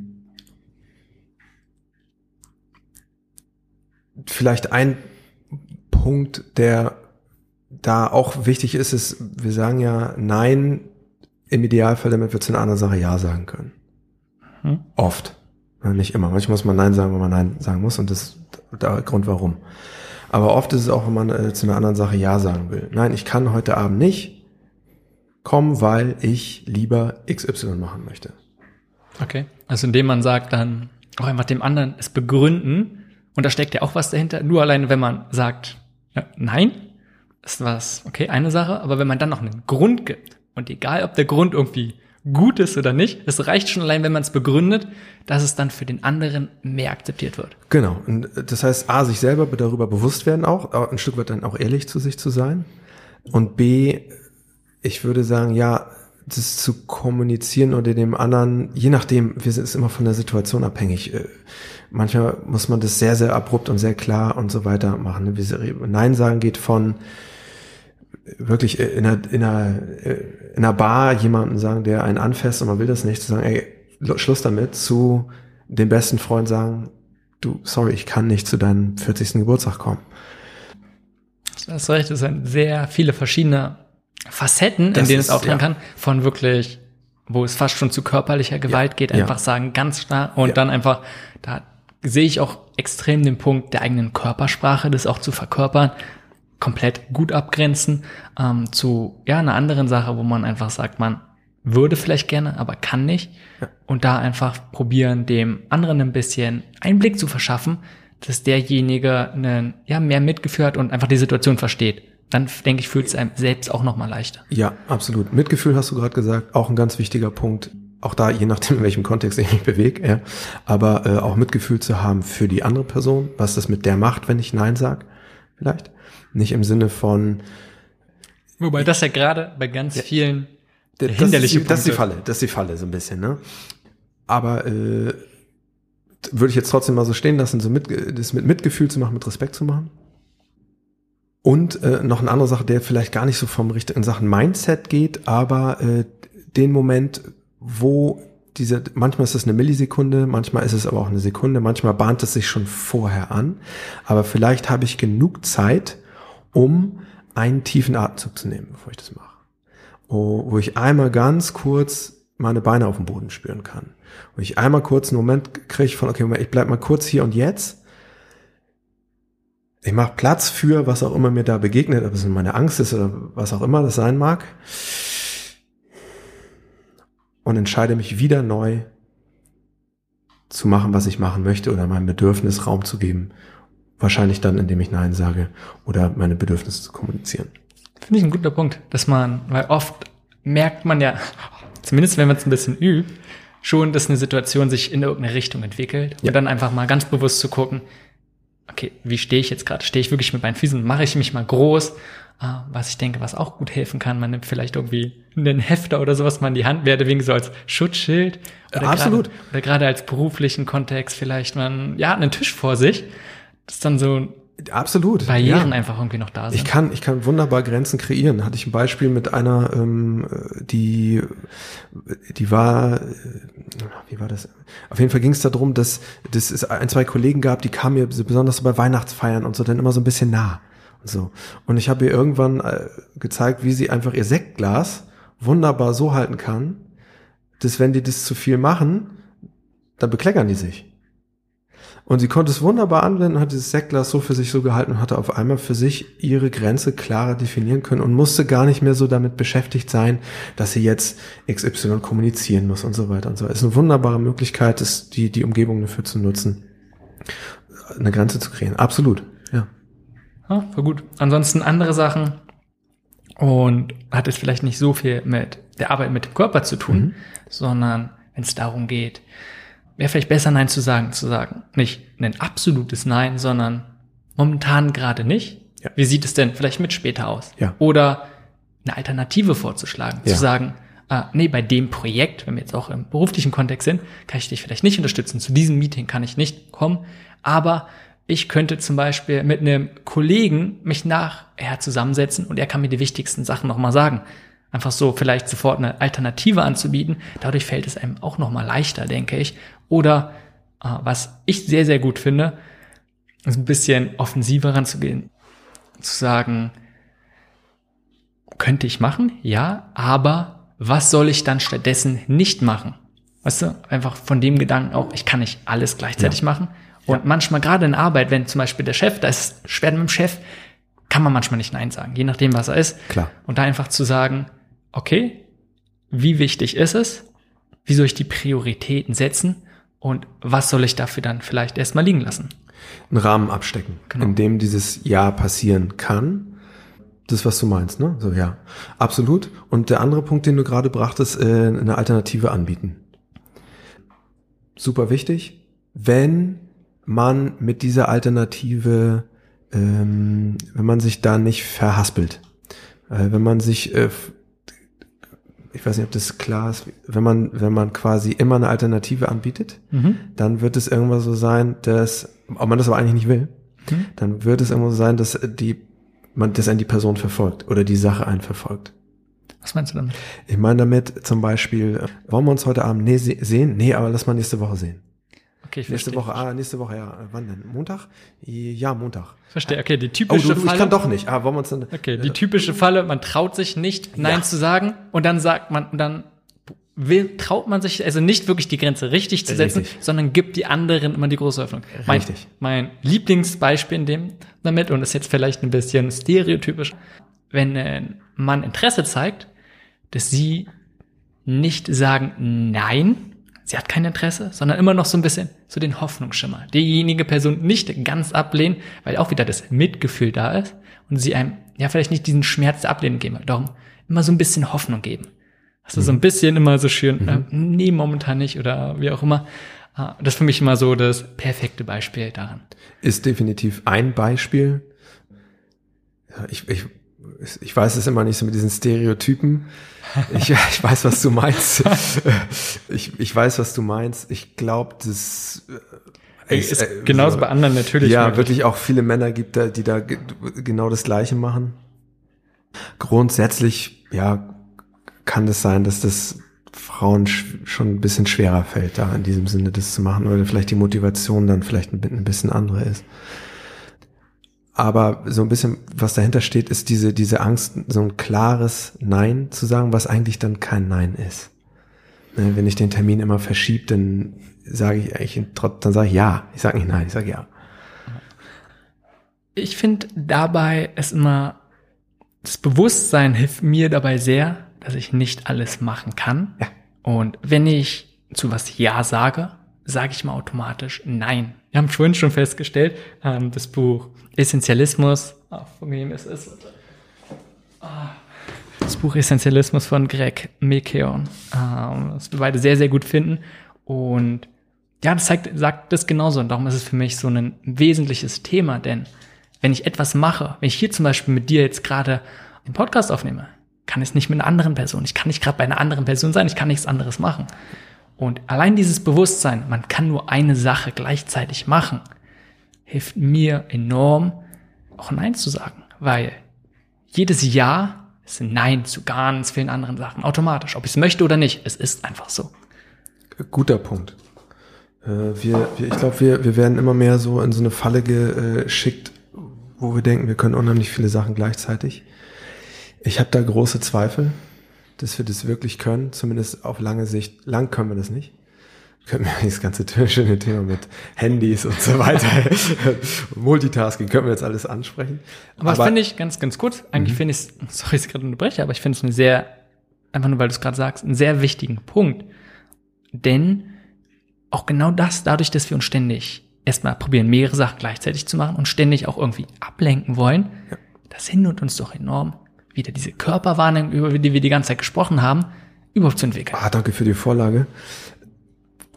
weil das ist für mich ein ganz, ganz essentielles Tool. Ich bin, oder ich, ja, ich glaube, viele von uns kennen das. Wir sind mit ganz vielen Sachen beschäftigt. Wir müssen alle Sachen gleichzeitig machen. Alle Sachen sind gleichzeitig wichtig. Und dann kommt das Gefühl, ich kann überhaupt nichts mehr. Ich kann jetzt kann ich gar nichts mehr machen. Und dann bin ich mit dem beschäftigt, was ich alles nicht machen kann. Anstatt dass ich meine Aufmerksamkeit dahin richte, okay, was kann ich machen? Welche eine kleine Sache? Selbst wenn ich alles andere nicht kann, aber was kann ich machen? Okay, ja, ja, ich kann einen tiefen Atemzug nehmen. Ja, ich kann über den ganzen Tag, ich kriege nichts hin, aber was kann ich machen? Diese eine Sache, die, okay, diesen einen Telefonanruf, den kann ich machen. Körperlich, ja, ich kann eine Liegestütz machen. Eine, eine kann ich machen. Und dann bin ich dabei, vielleicht aus einem alten, um vielleicht so wieder so einen Bogen zu schlagen von, okay, dann bin ich vielleicht dabei, aus einem alten, gelernten Muster von Überforderung rauszutreten und mir nicht das Signal zu geben, ich kann das alles nicht, oder schon gar nicht mal gut genug, zu, ich gebe mir das andere Signal von, okay, das habe ich gemacht, das habe ich geschafft. Und dann sind wir auch bei Selbstwert und Selbstliebe. Wenn ich zu viel machen will, dann muss ich scheitern und dann gebe ich mir immer das Signal, ich bin nicht gut genug, weil ich das und das und das alles wieder nicht hingekriegt habe. Und dann muss ich mich noch mehr anstrengen. Und dann komme ich in diese ganze Schleife rein. Und das gilt genauso für Nein sagen, wie für Ja sagen, wie für alle, alle anderen Sachen. Das wäre mir richtig philosophisch hier. ja, ist vielleicht so ein bisschen übergeordnet. Uh, auf der anderen Seite nicht, weil ich finde, es wird extrem praktisch von dem, was du gerade gesagt hast. Wirklich zu schauen, uh, ob es jetzt eine ganz große Aufgabe ist, die man ganz klein macht, in ganz kleine Mini-Schritte. Genauso auch nicht, also den Fokus einfach nicht auf vielleicht Sachen zu legen, die, wo man nicht gut drin ist, die man nicht geschafft hat, sondern zu gucken, was ist was ganz, ganz Kleines. Ich nenne es immer so Mini-Ziele. Ja. Es ist gut, große Ziele zu haben, eine Vision zu haben, ist wichtig. Aber ganz oft kannst du uns auch davon abhalten, den ersten Schritt zu machen, überhaupt was zu machen. Und dadurch, ein Liegestütz kann jeder. Kannst du keinen ein Liegestütz, dann machst was du was ganz anderes. Genau, darum irgendwie sowas ganz Einfaches. Und dann hast du schon was erreicht. Und einfach mit solchen Sachen. Das finde ich mega, mega praktisch. Und es kann jeder in jeder Situation und ist dann in jedem Bereich irgendwie anwenden. Häufig ist ein Teil meiner, meiner Arbeit ist der für die Leute auch zu finden, was diese eine Sache sein kann. Oder die Erfahrung äh, zu begleiten von, okay, ich habe diese eine Sache gemacht und auf einmal passiert. Erstmal passiert vielleicht noch gar nicht viel. Aber wenn ich das oft genug mache, dann kommt dieser dieser nette, äh, im, im Finanzwesen heißt es Compound-Effekt, äh, Zinseszins. Ne, so, äh, wenn ich fünf Euro auf mein Konto einzahle, dann merke ich erstmal gar nichts. Aber vielleicht nach XY Jahren, je nach Zinssatz natürlich, irgendwann okay, auf irgendwann geht die Kurve nach oben und dann greift dieser Zinseszins. Ja, heutzutage vielleicht nicht mehr so ganz. Ich nicht, ob es nicht besser wird. Aber das Prinzip, Eva, es gibt, glaube ich, ein gleichnamiges Buch. Ich weiß gar momentan auch nicht von welcher Person. Aber das ähnliche Prinzip, es genau darum geht, Du willst irgendwie Momentum entwickeln. Du willst klein anfangen, machst einen kleinen Minischritt immer, ja. immer, immer weiter. Und dann wird's einfach, passiert's von alleine immer schwerer. Und dann hast du nicht diese große eine Stufe, die du einmal machen musst, ja. sondern eine organische Entwicklung. Vielleicht, um das auch nochmal aufzunehmen, sorry, jetzt läuft mein Gehirn richtig auf Hochtouren hier, aber ähm, weil wir vorhin gesagt haben, okay, Sport machen und so weiter, ja, das, das ist schon richtig groß, ja, mal so eine Stunde schwimmen gehen. Das ist schon fast so groß, dass ich es wieder nicht mache, wenn ich wirklich drin bin in meinem Ding. Aber wie kann ich zum Beispiel meinen Zustand so schnell wie möglich und so einfach wie möglich ändern? Das ist eigentlich für mich das, was da so ein bisschen hintersteht. Dass wenn ich in meinem Ding drin bin, von ich kann das nicht, ich will das nicht und ich weiß auch überhaupt nicht und jetzt bin ich überfordert und jetzt muss ich unbedingt erstmal einen Kaffee trinken und auf YouTube gucken. Oh, Moment mal, was kann mich aus diesem alten, wieder Lösungsversuch von ignorieren und so weiter, das, was ich eigentlich machen müsste, Fragen Anführungszeichen schon wieder, oder die Sache, die mir Angst macht, wie kann ich aus diesem Zustand rauskommen und einen Zustand kreieren, der mir besser dabei hilft, das zu erreichen und zu machen, was ich machen möchte. Und da ist dann wieder dieser körperliche Aspekt aus meiner Sicht sehr, sehr wichtig. Körperlichen Zustand zu ändern. Das kann kalt duschen sein. Ja, ich finde es interessant. Janina Lemme hat auch schon im Podcast, da haben wir, glaube ich, auch über Gewohnheiten verändern gesprochen. Hat gesagt, mit ihren Klienten, denen sagt sie dann mal, wenn es ums Thema Sport machen geht und wenn die Hürde zu hoch ist zum Sport machen, dann sollen sie doch einfach ihre Sportsachen erstmal anziehen. Einfach ja. nur das. ist schon mal der erste Schritt. Und wenn sie mehr nicht machen, dann ist auch okay, dann haben sie Hauptsache irgendwas gemacht. Super, super. Fand ich sehr, sehr lustig. Finde ich ein tolles Beispiel. Lass uns nochmal zurückgehen zum Thema Minimalismus. Mhm. Weil du hast gesagt, du hast auch persönlich davon profitiert. Und wie setzt du das in den Themen, mit denen du arbeitest, vielleicht auch über die wir gesprochen haben? Warum ist es dafür so relevant und wie arbeitest du damit? Äh, ein bisschen in dem Sinne, wie ich das eben schon vielleicht dann auch angesprochen habe, zu schauen, okay, anstatt dass ich ganz, ganz viele verschiedene Sachen machen muss und dann am Ende entweder überfordert bin von all den 15 Tools, die ich da vor mir liegen habe, oder von dem einen Riesending, das ich machen soll. Wenn ich, wenn ich nur dreimal in der Woche für drei Stunden ins Fitnesscenter gehe, dann ist, dann bin ich fit. Ja. Ah, schwierig, große Hürde.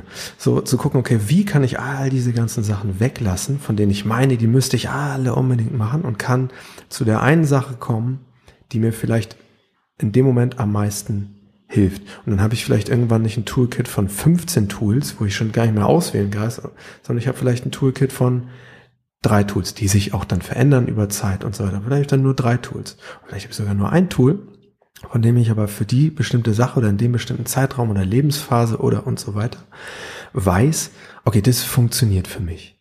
Das ist eine Sache, die ist gut, dass ich all, auch da, all das,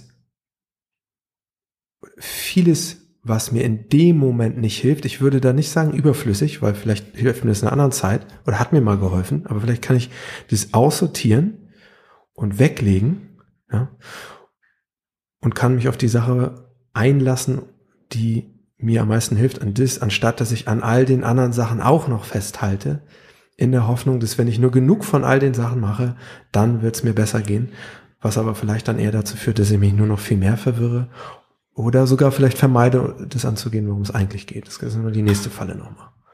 Ich finde es interessant, auch die ganze Thematik, wo, was du ja eigentlich sagst, dass mehr Sachen dann nicht immer hilfreicher sind mhm. oder mal besser und was aber eigentlich eine Vorstellung von uns oft ist. Ja. Wir leben in einer sehr stark materialistischen Welt und da geht es viel um, ja, immer mehr und besser. Genau was du beschreibst, denke ich, haben viele Leute das Gefühl, dass sie sich überwältigt fühlen von vielen Sachen und es genauso eher spüren, dass es zu viel ist. Weißt du, eigentlich diesen, ja, diese riese, riesige Spannung zwischen diesen beiden Sachen und trotzdem, ja, ist man, ich würde nicht sagen, dass es ein Hamsterrad ist, aber trotzdem irgendwie in diesem Gedankenmuster probiert dann durch mehr das irgendwie zu lösen, was irgendwie eigentlich nicht klappen kann.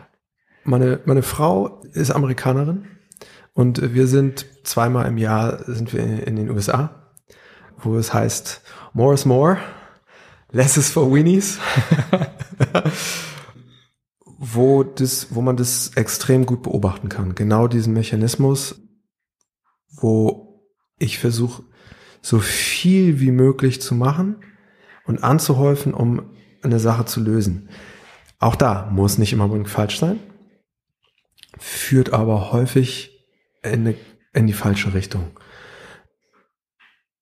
Und ich kann für mich sagen, je länger ich arbeite, desto mehr glaube ich an die kleinen Sachen.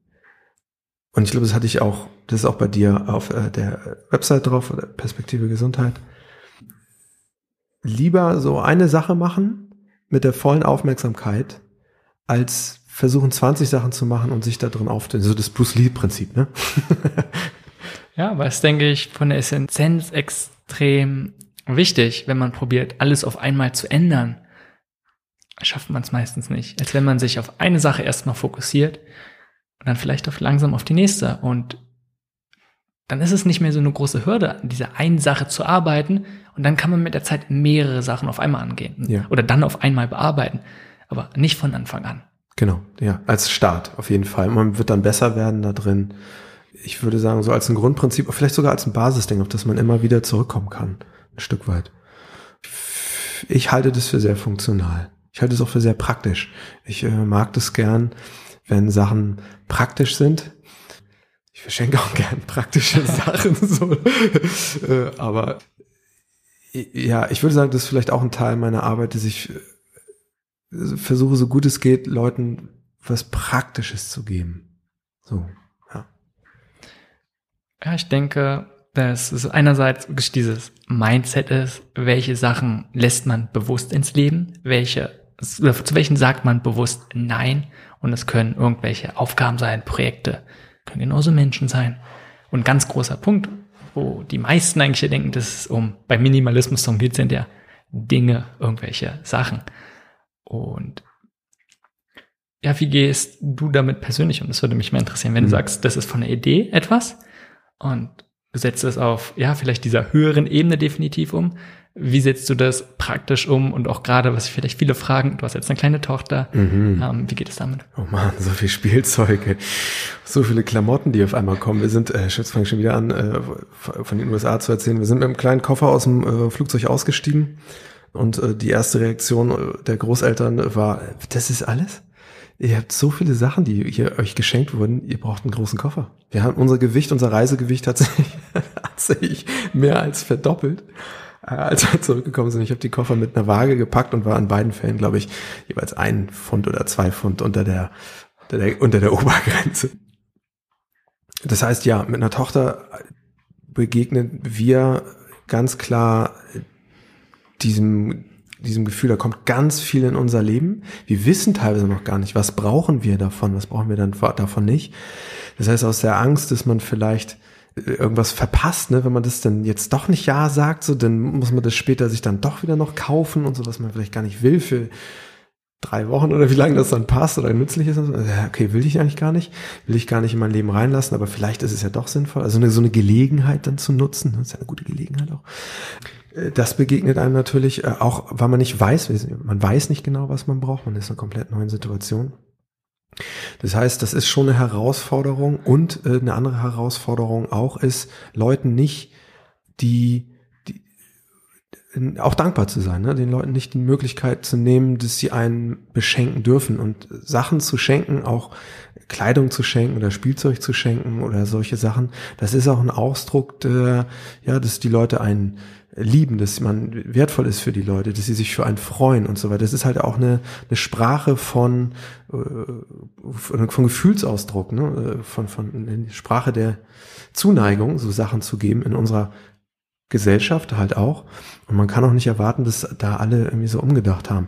Das heißt, es kommt einfach super viel, aber wir versuchen trotzdem, Sachen so schnell wie möglich loszulassen, die wir merken, die wir nicht brauchen, wir versuchen, und das ist auch spannend zu sehen, dass äh, wenn die Spielzeugkiste, wo jetzt, ich glaube, andere Leute haben da mehr, aber wo trotzdem alle möglichen Sachen drin sind und dann zieht die Kleine ihre Bücher hier raus, macht dies und das und auf einmal sitzt sie in so einem Wust von Sachen und dann geht's nur noch hin und her, bam, bam, bam, bam, bam, bam, und dann kann die sich gar nicht mehr entscheiden. Und das ist genau der Moment, wo man dann immer wieder aufpassen muss und sagen muss, okay, wir reduzieren jetzt mal die Reize und gucken, was passiert, wenn wir nur zwei Sachen anstatt 15 da liegen haben. Und das ist ganz oft, dass sich natürlich dann auf einmal ihr Verhalten dann auch wieder ändert. Aber man muss aufpassen, dass man die Leute, äh, die, die, die glaube ich, die, die Kinder dann auch nicht, oder wir, anders, wir wollen nicht, dass, dass wir dann zu wenig da bieten. Das, das kann dann auch so eine Gefahr sein vielleicht, wenn man die eigene Idee davon, wie wenig man denn nur so braucht und so weiter, dann darauf projiziert und dann nicht mehr adäquat auf ein Bedürfnis reagiert, das vielleicht bei so einem kleinen Kind da ist. Das ist die große Herausforderung ich, gerade. Ich finde, ich finde erstmal bemerkenswert und sehr, sehr gut, dass du mal probierst, nicht zu sagen, so ist es, das ist eine Meinung, sondern halt, die Erfahrung habe ich gemacht, das ist meine Meinung und genauso sehe ich es auch bei vielen Sachen wo, was natürlich nicht so schwer ist, weil wenn man probiert immer alles abzuschwächen und ne, zu sagen, ja, ist nur meine Meinung, dann wird es vielleicht nicht so genommen. Genau. Ähm, wie gesagt, trotzdem ist mir immer so aufgefallen, jetzt schon sehr oft, äh, das finde ich sehr, sehr gut und denke einfach, ja, andere Situationen, andere Mensch, dann kann es komplett anders sein. Ansonsten, das, was du jetzt gerade die ganze Zeit beschreibst, ist, denke ich, ein sehr, sehr gutes ja, Beispiel, wie es dann auch über Minimalismus so im richtigen Leben ist. Und klar, es ist mit einem kleinen Kind nochmal eine komplett andere Sache. Definitiv. Kann, kann ich auch nicht beurteilen. Ähm, ich finde aber, wenn du sagst zum Beispiel dieses typische, kommt vielleicht noch die Situation. Mhm. Man kann sich abstellen. Es ist ja genau diese Zwickmühle, die du immer case. gesagt hast. Ja, ist einfach, oder es war eine gute Gelegenheit. Dann nutze ich sie, nutze ich sie nicht. Und genau das sind ja die, genau die Themen von Minimalismus eigentlich, worum es geht. Ja. Wo man sich probiert dann zu befreien und zwischen diesen typischen Fallen eigentlich was dahinter steckt, sind ja auch wieder irgendwelche alten Mechanismen, die wir uns angeeignet haben, ja. Den sich bewusst zu werden und probieren, damit anders umzugehen. Absolut, ja. Das äh, sowieso alles, was man so hat und mit sich rumschlägt, äh, schleppt äh, äh, und die, die, den Sachen, die man so begegnet, so ein, so ein Kind ist ja ein wunderbarer Verstärker. Da ist, wird Lernen äh, nochmal neu definiert. Ja, ist, also ist auf jeden Fall nochmal, als wenn jemand nochmal einen Scheinwerfer als, auf genau diese Sachen richtet. Glaube ich. Und vor allem, das finde ich fast noch auch das Beste von dem, was du so gesagt hast, jeder muss seinen eigenen Weg rausfinden. Ja. Denn es gibt da nicht, dass man sagt, ja, so muss es laufen und Minimalismus funktioniert mit Kindern sowieso nicht, sondern darum geht's nicht. Es geht nicht darum, irgendeinen Standard, wenn wir dabei sind, nicht wieder irgendeinen Bild von anderen denen gerecht zu werden, sondern man muss einfach gucken, was fühlt sich für einen richtig an, was möchte man denn selbst und dann vielleicht in der Familie, sonst einfach so im eigenen Leben und wie möchte man es dann ausleben.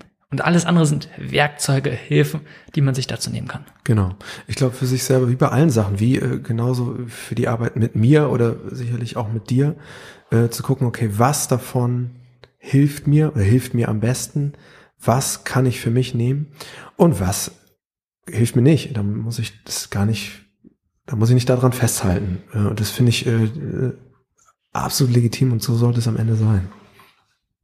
Ja. Ähm, ansonsten als äh, positiven Effekt äh, für mich oder wie ich das integriere in mein Leben ähm, vielleicht noch äh, ist, ja, dass ich sehr, sehr genau überlege, okay, was an materiellen Sachen bringe ich in mein Leben rein? Oder auch so Sachen, äh, das fand ich auch ganz äh, toll, dass ich äh, auch überlege, was schenke ich. Ich habe gerade gesagt, ich schenke praktische Sachen, aber ich gehe mehr und mehr dahin, doch lieber was zu verschenken, was konsumierbar ist, was eine Erfahrung ist, weil die meisten Sachen haben wir genug. Also von den meisten Sachen haben wir haben wir das, was wir brauchen. Wenn wir es nicht brauchen, ja, haben, dann können wir es uns notfalls auch irgendwie aneignen. Ja, ich finde es interessant, weil ich bin total bei dir und das ist was, womit ich schon viele Jahre Schwierigkeiten hatte, Sachen schenken zu lassen. Weil wie ist es, gerade als ich noch jünger war, so Omas, und dann habe ich irgendwann gesagt, ich möchte keine Süßigkeiten mehr. Nein, ich möchte keinen Kuchen. Und sie dann, hm, na klar, also es ist schwierig, weil die Leute wollen einem was schenken. Und da geht es nicht nur darum, um die Sache, dass man die hat, sondern es geht um den Akt des Schenken, des Gebens. Und da, ja, das Ausloten ist für mich sehr, sehr schwierig. Also ich weiß halt, oft, weißt du, wo so, okay, Blumen waren jetzt vielleicht auch nicht so das Beste für mich. Das habe ich bekommen, irgendwie so Blumensträuße mit Gemüse aus dem Garten. Das fand ich, ja, fand ich okay. lustig und schön dann auch. Einfach aber da, ja, den Rahmen zu stecken, zu sagen, das ist, was man selber möchte. Und da wieder ganz klar seine Grenzen irgendwie aufzuzeigen dem anderen gegenüber, aber trotzdem noch genug Mitgefühl oder Empathie zumindest ja. zu haben und den anderen nicht komplett auszugrenzen, nicht zu sagen, so bin ich jetzt. Und ja. du musst dich anpassen, ja. sondern noch irgendwie, ja, probieren, die, dem anderen zumindest die Chance zu geben, dass er auch Verständnis dafür hat, zu dem das genügend probieren zu erklären und dann vielleicht ihm auch noch irgendwie Möglichkeiten zu geben, irgendwie zu unterstützen. Ja, dass er da so ein bisschen mitmachen kann, also so An Anknüpfungspunkte zu geben. Ja, ich glaube, ähm, dass äh, tatsächlich das eine der besten Sachen oder die am besten funktioniert ist, wenn man das liest und hört man und sagt man in allen Sachen und so weiter, aber da ist irgendwie auch was dran, dass wenn man das selber für sich findet und ich würde sagen vorlebt, so jetzt auch, nehmen wir mal den Druck raus aus diesem ganzen Vorleben, so, aber ja, okay, das, man, man hat einen Teil davon und den, den praktiziert man und, und man macht den gern und man ist davon überzeugt und dass das eine super Möglichkeit ist für Leute ähm, zu sehen, ah, okay, da passiert irgendwas oder das funktioniert für die und dann kann ich mich vielleicht selber auch ein bisschen mehr auf diese Art zu denken einlassen. Ich muss auch nicht mein, mein, mein Leben verändern, weil ich denke, okay, für den funktioniert es. Okay, dann kann ich das vielleicht ein bisschen besser mich selber auch darauf einlassen. Also diese Möglichkeit, jemand anderem äh, gar nicht, indem man äh, dem jetzt erzählt, wie toll das ist, was man da macht und versucht, den zu verändern. Ne, das, was du auch meinst, dass man gar nicht diese Richtung geht, dass man da anfängt, zu so einem Prediger zu werden, der alles so da jetzt irgendwie den, die Lösung gefunden hat und das sowieso besser weiß, was sich übersetzt dann sowieso immer nur anhört, wie du hast keine Ahnung davon wie man vernünftig und richtig lebt, äh, was ohnehin eine Falle ist, manchmal in dem Berufsfeld, in dem wir uns bewegen. Definitiv. So da, da glaube ich, sehr vorsichtig zu sein und lieber zu sagen, okay, ich mache das, weil für mich funktioniert es und ja, und entweder die Leute sehen den Effekt und äh, werden neugierig oder fangen an, das nachzuvollziehen und vielleicht ihre Art zu schenken dann umzustellen oder, oder eben nicht und dann ist es auch okay. Denn ich bin ich total bei dir. Um noch ein anderes Beispiel reinzubringen, ohne darauf einzugehen, äh, ich ernähre mich rein pflanzlich mhm. und das ist für mich so das ganz kritische Beispiel, weil wenn es so um die Ernährung geht und wie, du musst auf was verzichten, du könnte jetzt mit Süßigkeiten genauso sein, was meine Erfahrung ist mit der pflanzlichen Ernährung noch kritischer, wo alleine das Vorleben, wenn man es macht und ohne jedem irgendwie was zu sagen, du musst mhm. es auch machen, einfach nur ja. alleine das kann schon Spannung erzeugen und bei jemand dann Widerstand. Und das ist auch was, wo man sich einfach sehr, sehr äh, dem bewusst werden sollte, dass alleine, dem man selber was tut, ja. hat es Einfluss auf den anderen. So viel nur auch wieder zu Grenzen. Ich möchte aber lieber noch mal kurz auf den Aspekt von Entscheidungen reingehen, denn das ist für mich so einer der wesentlichen Punkte, wenn wir über Minimalismus, Essentialismus, also eine Sachen reden. Und wie kann mir die Arbeit mit dem Körper, wie kann mir Körperwahrnehmung dabei helfen, bessere Entscheidungen zu treffen? Eine Sache, die ähm, vielleicht am Rande, äh, weil da will ich keine Kredite klauen. Meine, meine Frau äh, Emily, die arbeitet in dem äh, gleichen Bereich wie ich. Wir arbeiten auch zusammen. Wir arbeiten zusammen auch mit Firmen und Teams. Äh, und Emily hat es mal irgendwann in so eine Reihenfolge gepackt, die finde ich ganz gut. Äh, Stop, Breathe, Choose. Der Moment von, okay, ich halte mal ganz kurz inne das ist eigentlich schon der Moment, wo, wo mein Körper, wo ich eine Aufmerksamkeit auf den Körper habe. Das ist der Moment, wo, wo okay, ich bringe ganz kurz meine Aufmerksamkeit auf das, was gerade ist. Wenn ich was stoppen kann, muss ich meine Aufmerksamkeit dahin bringen, was gerade ist, was gerade läuft. Dann stoppe ich das, ich nehme tiefen Atemzug und ich entscheide neu. Also ich bringe meine Aufmerksamkeit, ich generiere Energie. Die einfachste Möglichkeit, Energie zu generieren, ist zu atmen. Das behaupte ich jetzt mal so. Hm? Neben den ganzen Atmungen auch wieder ein Riesenthema. Aber äh, das heißt, ich kreiere, kreiere Aufmerksamkeit, Atmung und dann habe ich eine super Basis geschaffen, um was neu zu entscheiden. Und dann nutze ich diese beiden Sachen, um bewusst zu entscheiden, will ich das weitermachen, will ich das nicht weitermachen. All das läuft im Körper ab inklusive wieder Verstand, Gehirn und so weiter. Und es kann manchmal ein Prozess sein, der über einen Tag geht, wo ich stopp, und nochmal und nochmal und nochmal. Und manchmal ist das eine Sache von, das kriege ich gar nicht, kriege ich fast nicht mit. Okay. Weil das so schnell und so kurzfristig, sorry, ich schnipp's hier immer, weil es, weil das so, so, äh, so schnell und ähm, fast, fast unterbewusst abläuft, einfach weil ich das trainiert habe. Ja, finde ich aber einen guten Punkt, dass, dass ich denke, dass es was Wesentliches ist, dass man Entscheidungen auch wieder ja nicht aus Reaktion zu irgendwas trifft oder vielleicht, weil man ähnliche Entscheidungen immer so getroffen hat, sondern mal ganz kurz einfach sich zurücknimmt. Das ist, denke ich, ein ganz großer Punkt, der dazu besser, der dazu beitragen kann, dass man bessere Entscheidungen trifft. Wenn wir nochmal das Beispiel nehmen, du hast jetzt darüber gesprochen, du möchtest nicht so viele Dinge in dein Leben lassen. Mhm. Stop, breathe, choose. ja, das ist echt schwer. Und ich kann mir nur vorstellen, oder man, man möchte was Neues unbedingt haben. Und man spürt zum Beispiel diese Aufgeregtheit und dieses innere Verlangen damit. Mhm. Wie kann man das differenzieren? Einfach nur, ich habe ich hab nicht viel damit gearbeitet und auch nicht selbst was so praktiziert, aber ich kann mir einfach nur vorstellen, einfach vor, genauso wie es Gedanken gibt. Du hast manche Sachen, die sehr, sehr ego-getrieben sind, wo man dann, wo im Fund darauf, davon gesprochen, die eigentlich, wo Angst dahinter steckt. Mhm. Und bei anderen, wo vielleicht so ein, ja, kurzfristiges Verlangen. Weißt du, gibt sowas auch bei, bei Gedanken ist es fällt es mir einfacher, aber bei körperlichen Reaktionen, wo man sagen kann, ähm, da gibt es so einen Unterschied, da gibt es was, wo so ein, oh, oh, das könnte jetzt ein Warnzeichen sein, im Sinne von, ist einfach nur so ein Verlangen, ohne dass du es eigentlich brauchst, sondern, weißt du, was ich meine so ein bisschen? Mhm. Ähm, Vorfreude. Zum Beispiel, äh, wenn ich äh, mit meinen äh, guten Freunden unterwegs bin, dann, ja, mittlerweile geht's, aber dann, dann habe ich das teilweise gehabt, dass ich die Nacht davor, ich konnte nicht pennen. Ich habe so hart Vorfreude gehabt. Äh, ich habe wirklich ein paar sehr, sehr gute und sehr, sehr alte äh, Freunde, die mich schon, äh, einmal gerade gestern telefoniert, den kennt mich, seitdem ich sechs Jahre alt bin. Ich werde jetzt 44, also schon ein bisschen. Und wenn ich die Leute sehe, die, die Jungs sehe, dann, dann habe ich Vorfreude, so, dass ich nicht schlafen kann.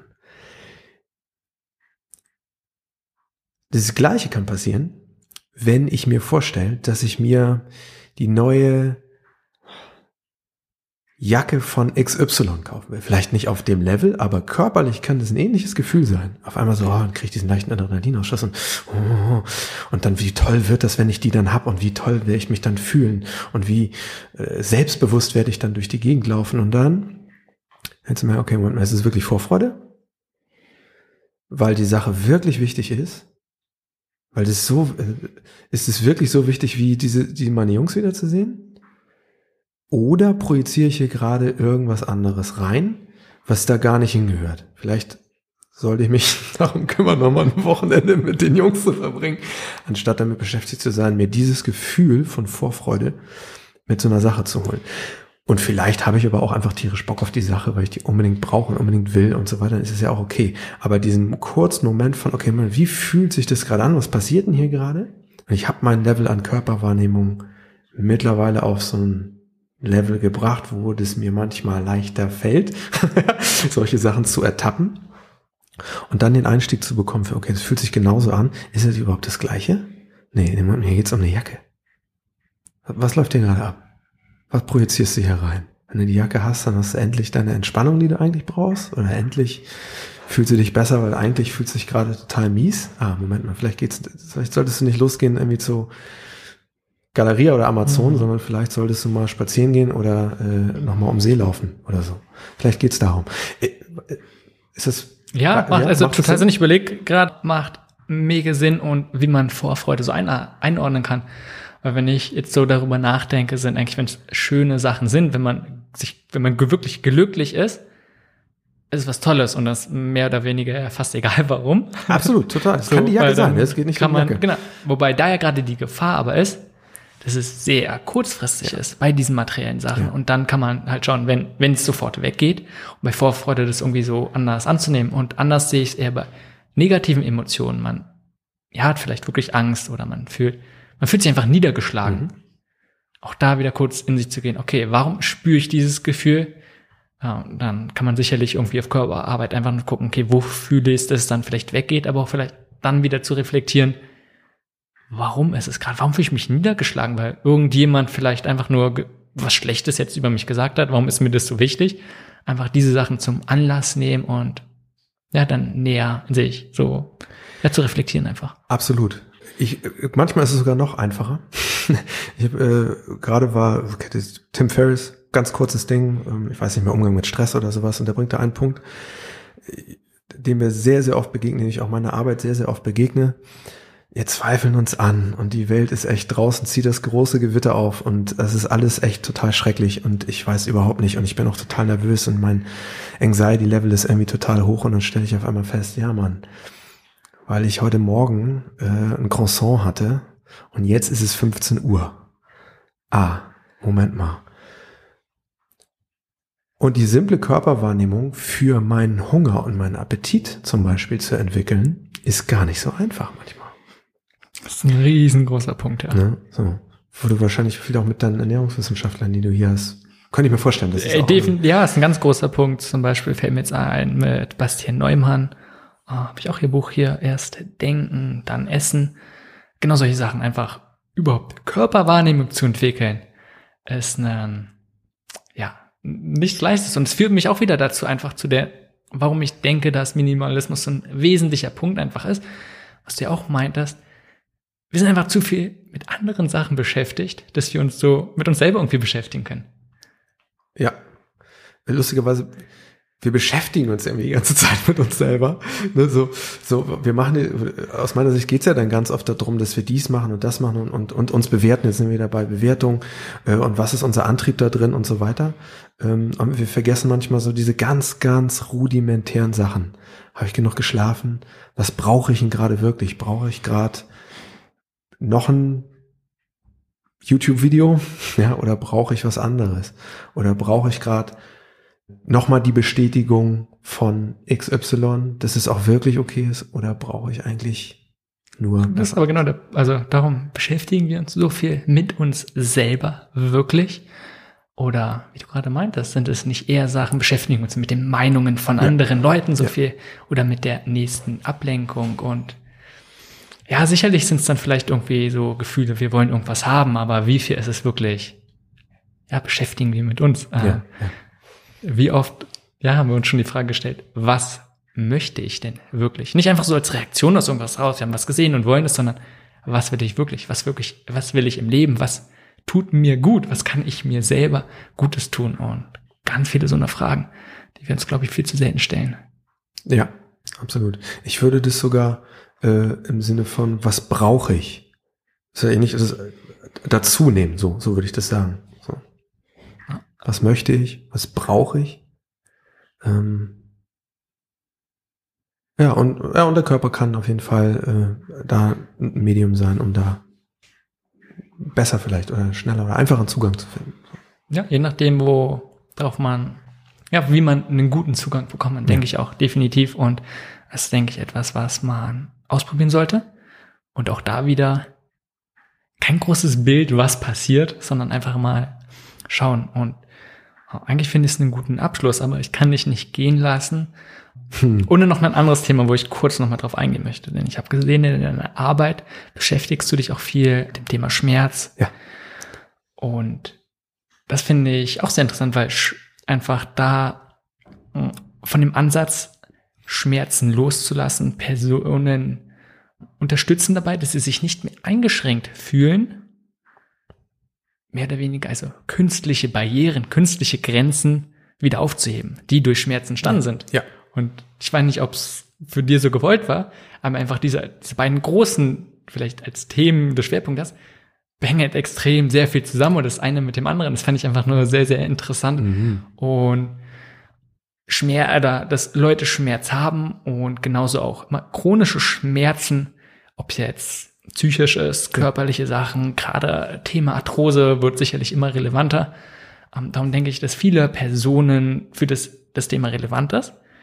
Ja, kannst du einfach mal kurz, wie kann man, wie gehst du damit um? Wie siehst du das? Hast du da vielleicht einen, ja, einen Aspekt, wo du sagst, das ist etwas, was viele Menschen nicht unbedingt wahrnehmen oder dass die das oft sehr viel weiterbringt? Ah, Auch wieder, uh, Schmerz, Riesenthema. Äh, auch da würde ich sagen, seelischer Schmerz und körperlicher Schmerz, es passiert sowieso im Körper. Ähm, beides. Prinzipiell, äh, prinzipiell, haust du auch einen raus hier. Prinzipiell vielleicht so zu sagen, okay, wie du das meintest, wir, wir bauen unsere Grenzen äh, um einen Schmerz herum, zum Beispiel. Das ist eine Möglichkeit, wie wir uns vor der Erfahrung schützen. Wir, äh, unser Körper macht es auch. Ne? Wir brechen uns einen Arm und die gesamte Muskulatur um den Bruch verhärtet sich, um das zu schützen.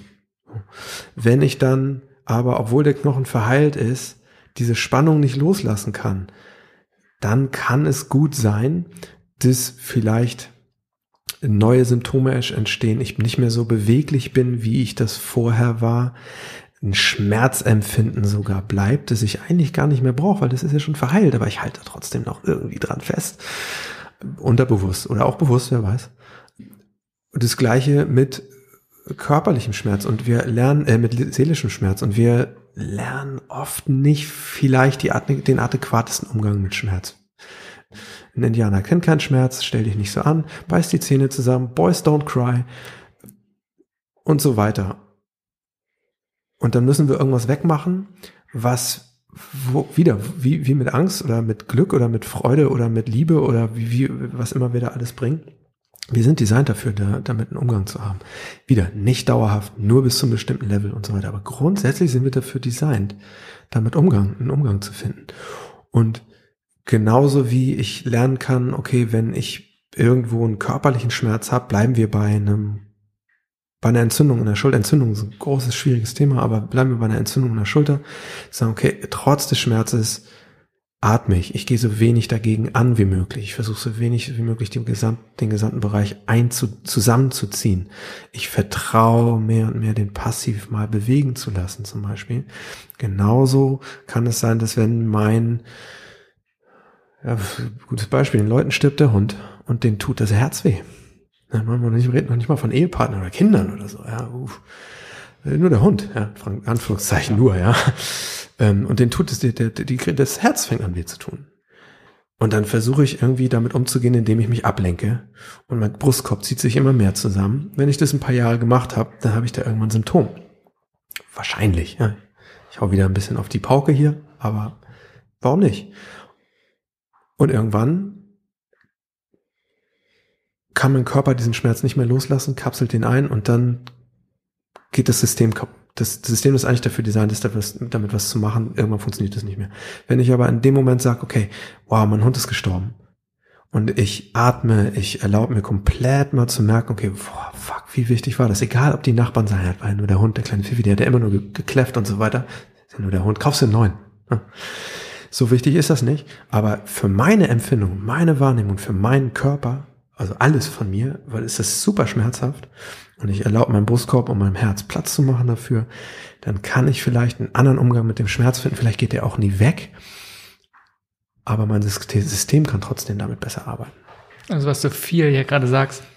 Wieder Riesenthema. Egal Sorry, wie, ne, ich muss das ein ja, definitiv. Typen egal wie schmerzhaft es ist, man soll es trotzdem irgendwie, ja, sich nicht davor verstecken, nicht zu großen Widerstand, sondern probieren, sich dazu zu öffnen und es irgendwie auszudehnen. Was super schwer ist, äh, nicht leicht ist erstmal und auch da wieder mit dem größten Respekt, weil manchmal äh, ist der Schmerz auch so groß, dass das sicherer ist, erstmal die Barriere hochzufahren. Weil vielleicht ist es so viel, dass ich eigentlich damit sonst komplett überfordert wäre und ich würde nicht damit klarkommen. Ja, wie man sagt bei traumatischen Erlebnissen, ja. wenn dann wirklich etwas ja. so, sag mal, so sehr, so tief eigentlich geht, ähm, dass man sich einfach davor komplett schützen ja. muss, weil es sonst starke Schäden hätte. Und oder wie groß ist der Anteil, wenn man von Körperarbeit spricht, dass man überhaupt genau diese Empfindungen, diese Emotionen, all diese Sachen einfach auslebt. Dass man sagt, man wehrt sich nicht dagegen, sondern es eigentlich darum geht, sie wahrzunehmen und auszuleben. Total, total unterschiedlich absolut äh, von Person und Erfahrung, die die Person gemacht hat und noch an unser Umfeld und so weiter. Körperlevel an Körperlichkeit und auch das muss kein Garant dafür sein, dass man seine Emotionen, dass man Zugang zu den Emotionen hat. Das wird man, das muss nicht zusammenhängen. Kann ich dir so nicht beantworten. Ist total unterschiedlich. Es gibt, äh, ich ist manchmal sehr überraschend, ähm, wie schnell das bei Leuten funktioniert. Dass sie sagen, ja, ich kann das sehr klar beschreiben und es kommt mit einer körperlichen, ganz klaren Empfindung und so weiter. Und bei anderen dauert es sehr lange. Wieder, auch da würde ich fast sagen, ja, solange der Klient weiter lernen und weitergehen möchte und es noch dem Ziel und dem Wunsch des Klienten entspricht, dauert es so lang, wie das dauert. Ich glaube, die, die indianischen Medizinmänner haben das Sprichwort, there is a time for everything.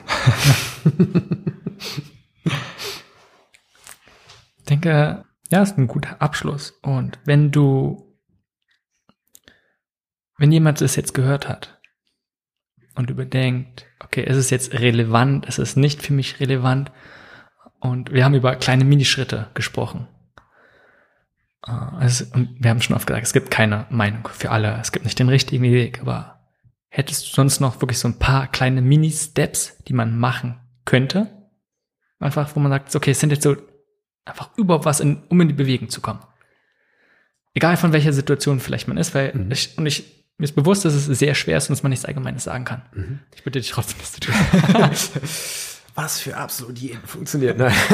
Aber ähm, ja, mal sich in irgendeiner Art und Weise mit dem Thema Atmung auseinandersetzen. Das kann alles Mögliche sein. Das, äh, das kann was sein wie, ich nehme dreimal am Tag einen tiefen Atemzug oder ich stelle mir einen Timer und der klingelt einmal am Tag. Und da mache ich fünf Atemzüge oder einen Atemzug von mir aus auch. Oder ich gehe weiter und gehe mal zu Wim Hof auf die Website, ne? guck mir Wim Hof Atmung an und mach diese Atemübung von dem. Oder eine Sache, die ich mache, die für mich funktioniert, ist, äh, ich setze mich hin, stelle einen Timer und mache drei Minuten und atme drei Minuten durch die Nase ein, durch den Mund aus und zwar so laut, dass ich das höre. Also in irgendeiner Art und Weise mal was mit Atmung zu machen. Nicht super elaboriert, einfach denken. Okay, simpel, simpel, simpel. Essential. dann in irgendeiner Art und Weise eine Sache finden, vielleicht die eine, eine, schnellen Verbindung außer Atmung, hm, aber die eine schnelle Verbindung in, in Körper bedeutet. Das ist häufig irgendwas, was den äh, den Blutdruck, Blutdruck ein bisschen in die, die Durchblutung anregt, nicht den Blutdruck, ich müsste sagen, die Durchblutung in irgendeiner Art und Weise anregt. Das kann was sein wie Kniebeuge, Liegestütz, ein Klimmzug, äh, eine Yoga-Übung. Ich kenne mich nicht mit Yoga aus, ähm, aber ähm, irgendwas, was sehr simpel ist, eine körperliche Sache, die das System so anregt. Ähm, und dann vielleicht noch mal so auf auf anderer Ebene ja gut, man könnte auch sagen, ja, geht in Meditation rein, guckt euch Meditation an, da gibt's von bis Headspace äh, für alle Situationen von einer Minute geführt bis einer Stunde geführt, gibt's alles. Absolut äh, super. Aber wenn ihr das nicht könnt, sich mal am Tag kann man auch mit einem tiefen Atemzug verbinden so. Aber äh, ähm, zu sagen, okay, wofür bin ich denn dankbar? So einmal am Tag, ganz kurz und sagen, ah, ich bin echt dankbar dafür, wie meine Frau das dann mit meiner Tochter managt manchmal. Wahnsinn. Oder ich bin echt dankbar dafür, dass ich jetzt hier gerade die Gelegenheit hatte, mal so aus dem Nähkästchen zu plaudern und äh, oder was was immer das sein kann oder äh, beim Essen, ne? Vorm Essen. Hey, danke, danke fürs Essen hier. Sowas. Da, über Dankbarkeit haben wir gar nicht gesprochen. Ne? Ich denke, es ist auch ja was extrem Wichtiges und ansonsten viel einfach sich Sachen bewusst zu machen. Einfach mal wie du gerade sagst, bewusst reflektieren. Hast du eine Buchempfehlung? Einfach, wo so ein, sagst, ist es was, muss ja nicht direkt mit Körperarbeit sein, sondern das mhm. ähm, dir vielleicht auch weitergeholfen. Ich, ich glaube, ich glaub, das habe ich auch bei dir auf der Website drauf. Äh, einfach weil es sich super gut liest und weil es ums Thema Lernen geht in einer ganz interessanten Weise. Und es liest sich wirklich auch spannend, finde ich. Äh, gut, ich ja, ist auch egal. Äh, Josh, Josh Waitzkin, uh, The Art of Learning, ähm, würde ich empfehlen. Und ähm, wenn es vielleicht wirklich noch mal ein bisschen in Richtung von so Körper und Verständnis geht, weil das auch die ganze Richtung von Embodiment, die, die ich aufgreife, ganz stark, auch wenn es in der Arbeit geht, äh, speziell mit auch mit Firmen, aber natürlich sowieso mit den Klienten. Äh, dieser ganze Bereich von Embodiment, äh, da wäre zu empfehlen aus meiner Sicht wenn es in Richtung Trauma gehen soll, The Body Keeps the Score von Bessel van der Kolk. Ich guck's ich. einfach, ich guck nochmal. Und dann von Guy Claxton, ähm, guck mal, jetzt habe ich den Namen behalten, aber den Buchtitel nicht. ähm, Intelligence in the Flesh. Okay. Also ich guck gleich nochmal, ich guck dann alle Bücher nochmal an und pack die in die Show Notes. Ja, das wären so die Okay, ja. da sind auch schon auf jeden Fall, ich sag mal, verschiedene Bücher, wo man dann einfach gucken kann, was passt momentan zur Situation. Und als letztes möchte ich dir nochmal die Möglichkeit geben, du behandelst hier Leute in Berlin und wenn jetzt jemand sagt, oh ja, er ist in Berlin oder vielleicht auch nicht, Deutschland ist nicht so groß, ja. dann was wären so typische Leute, die sagen, ja, die sollten zu dir kommen. Nicht, dass sie sollten zu dir kommen, sondern, weißt du, was sind so wo man sagt, die kannst du dabei bei was unterstützen? Es sind definitiv äh, Leute, ja, die in irgendeiner Art und Weise mit Schmerzen gerade zu tun haben. Und es sind Leute, die, ich würde sagen, das Gefühl haben, sie stecken irgendwie fest in der Sache und wollen da, da eine Veränderung erzielen. Und gr grundsätzlich Leute, die sagen, okay, ich kann mir schon vorstellen, dass ich durch den Körper in irgendeiner Art und Weise was verändern kann. So. Perfekt, dann können wir nicht mal zu wissen, wie, aber irgendwie so ein Gefühl. Ja. Sorry. Ja, oder einfach auch bei Leuten, wo das resoniert, wovon wir gesprochen haben. Bei alles, wie gesagt, muss zur richtigen Zeit kommen. Und wenn es einfach gerade ein Thema ist, das resoniert, dann können die einfach schauen, wo reicht man dich am besten? Einfach auf der Webseite erik erik-winter.de ist, glaube ich, der einfachste. Dann, dann sieht man mich auch mal. Ich finde es auch mal ganz nett, wenn man mal ein Foto sieht vielleicht von der Person, äh, zu der man äh, möglicherweise gehen möchte. Aber das ist der einfachste Weg. Okay, super, Erik. Dann vielen, vielen Dank, dass du dir Zeit genommen hast und ja, für deine Einblicke und Erfahrungen, die du geteilt hast. Vielen Dank, dass ich hier sein durfte, Simon. Vielen, vielen Dank. Das war Perspektive Gesundheit. Um mehr über die besprochenen Themen zu erfahren, klicke den Link in den Show Notes. Besuche www.perspektivegesundheit.de, um mehr über einen gesunden Lebensstil zu lernen und vor allem, wie du es schaffst, ihn auch umzusetzen. Bis zur nächsten Folge.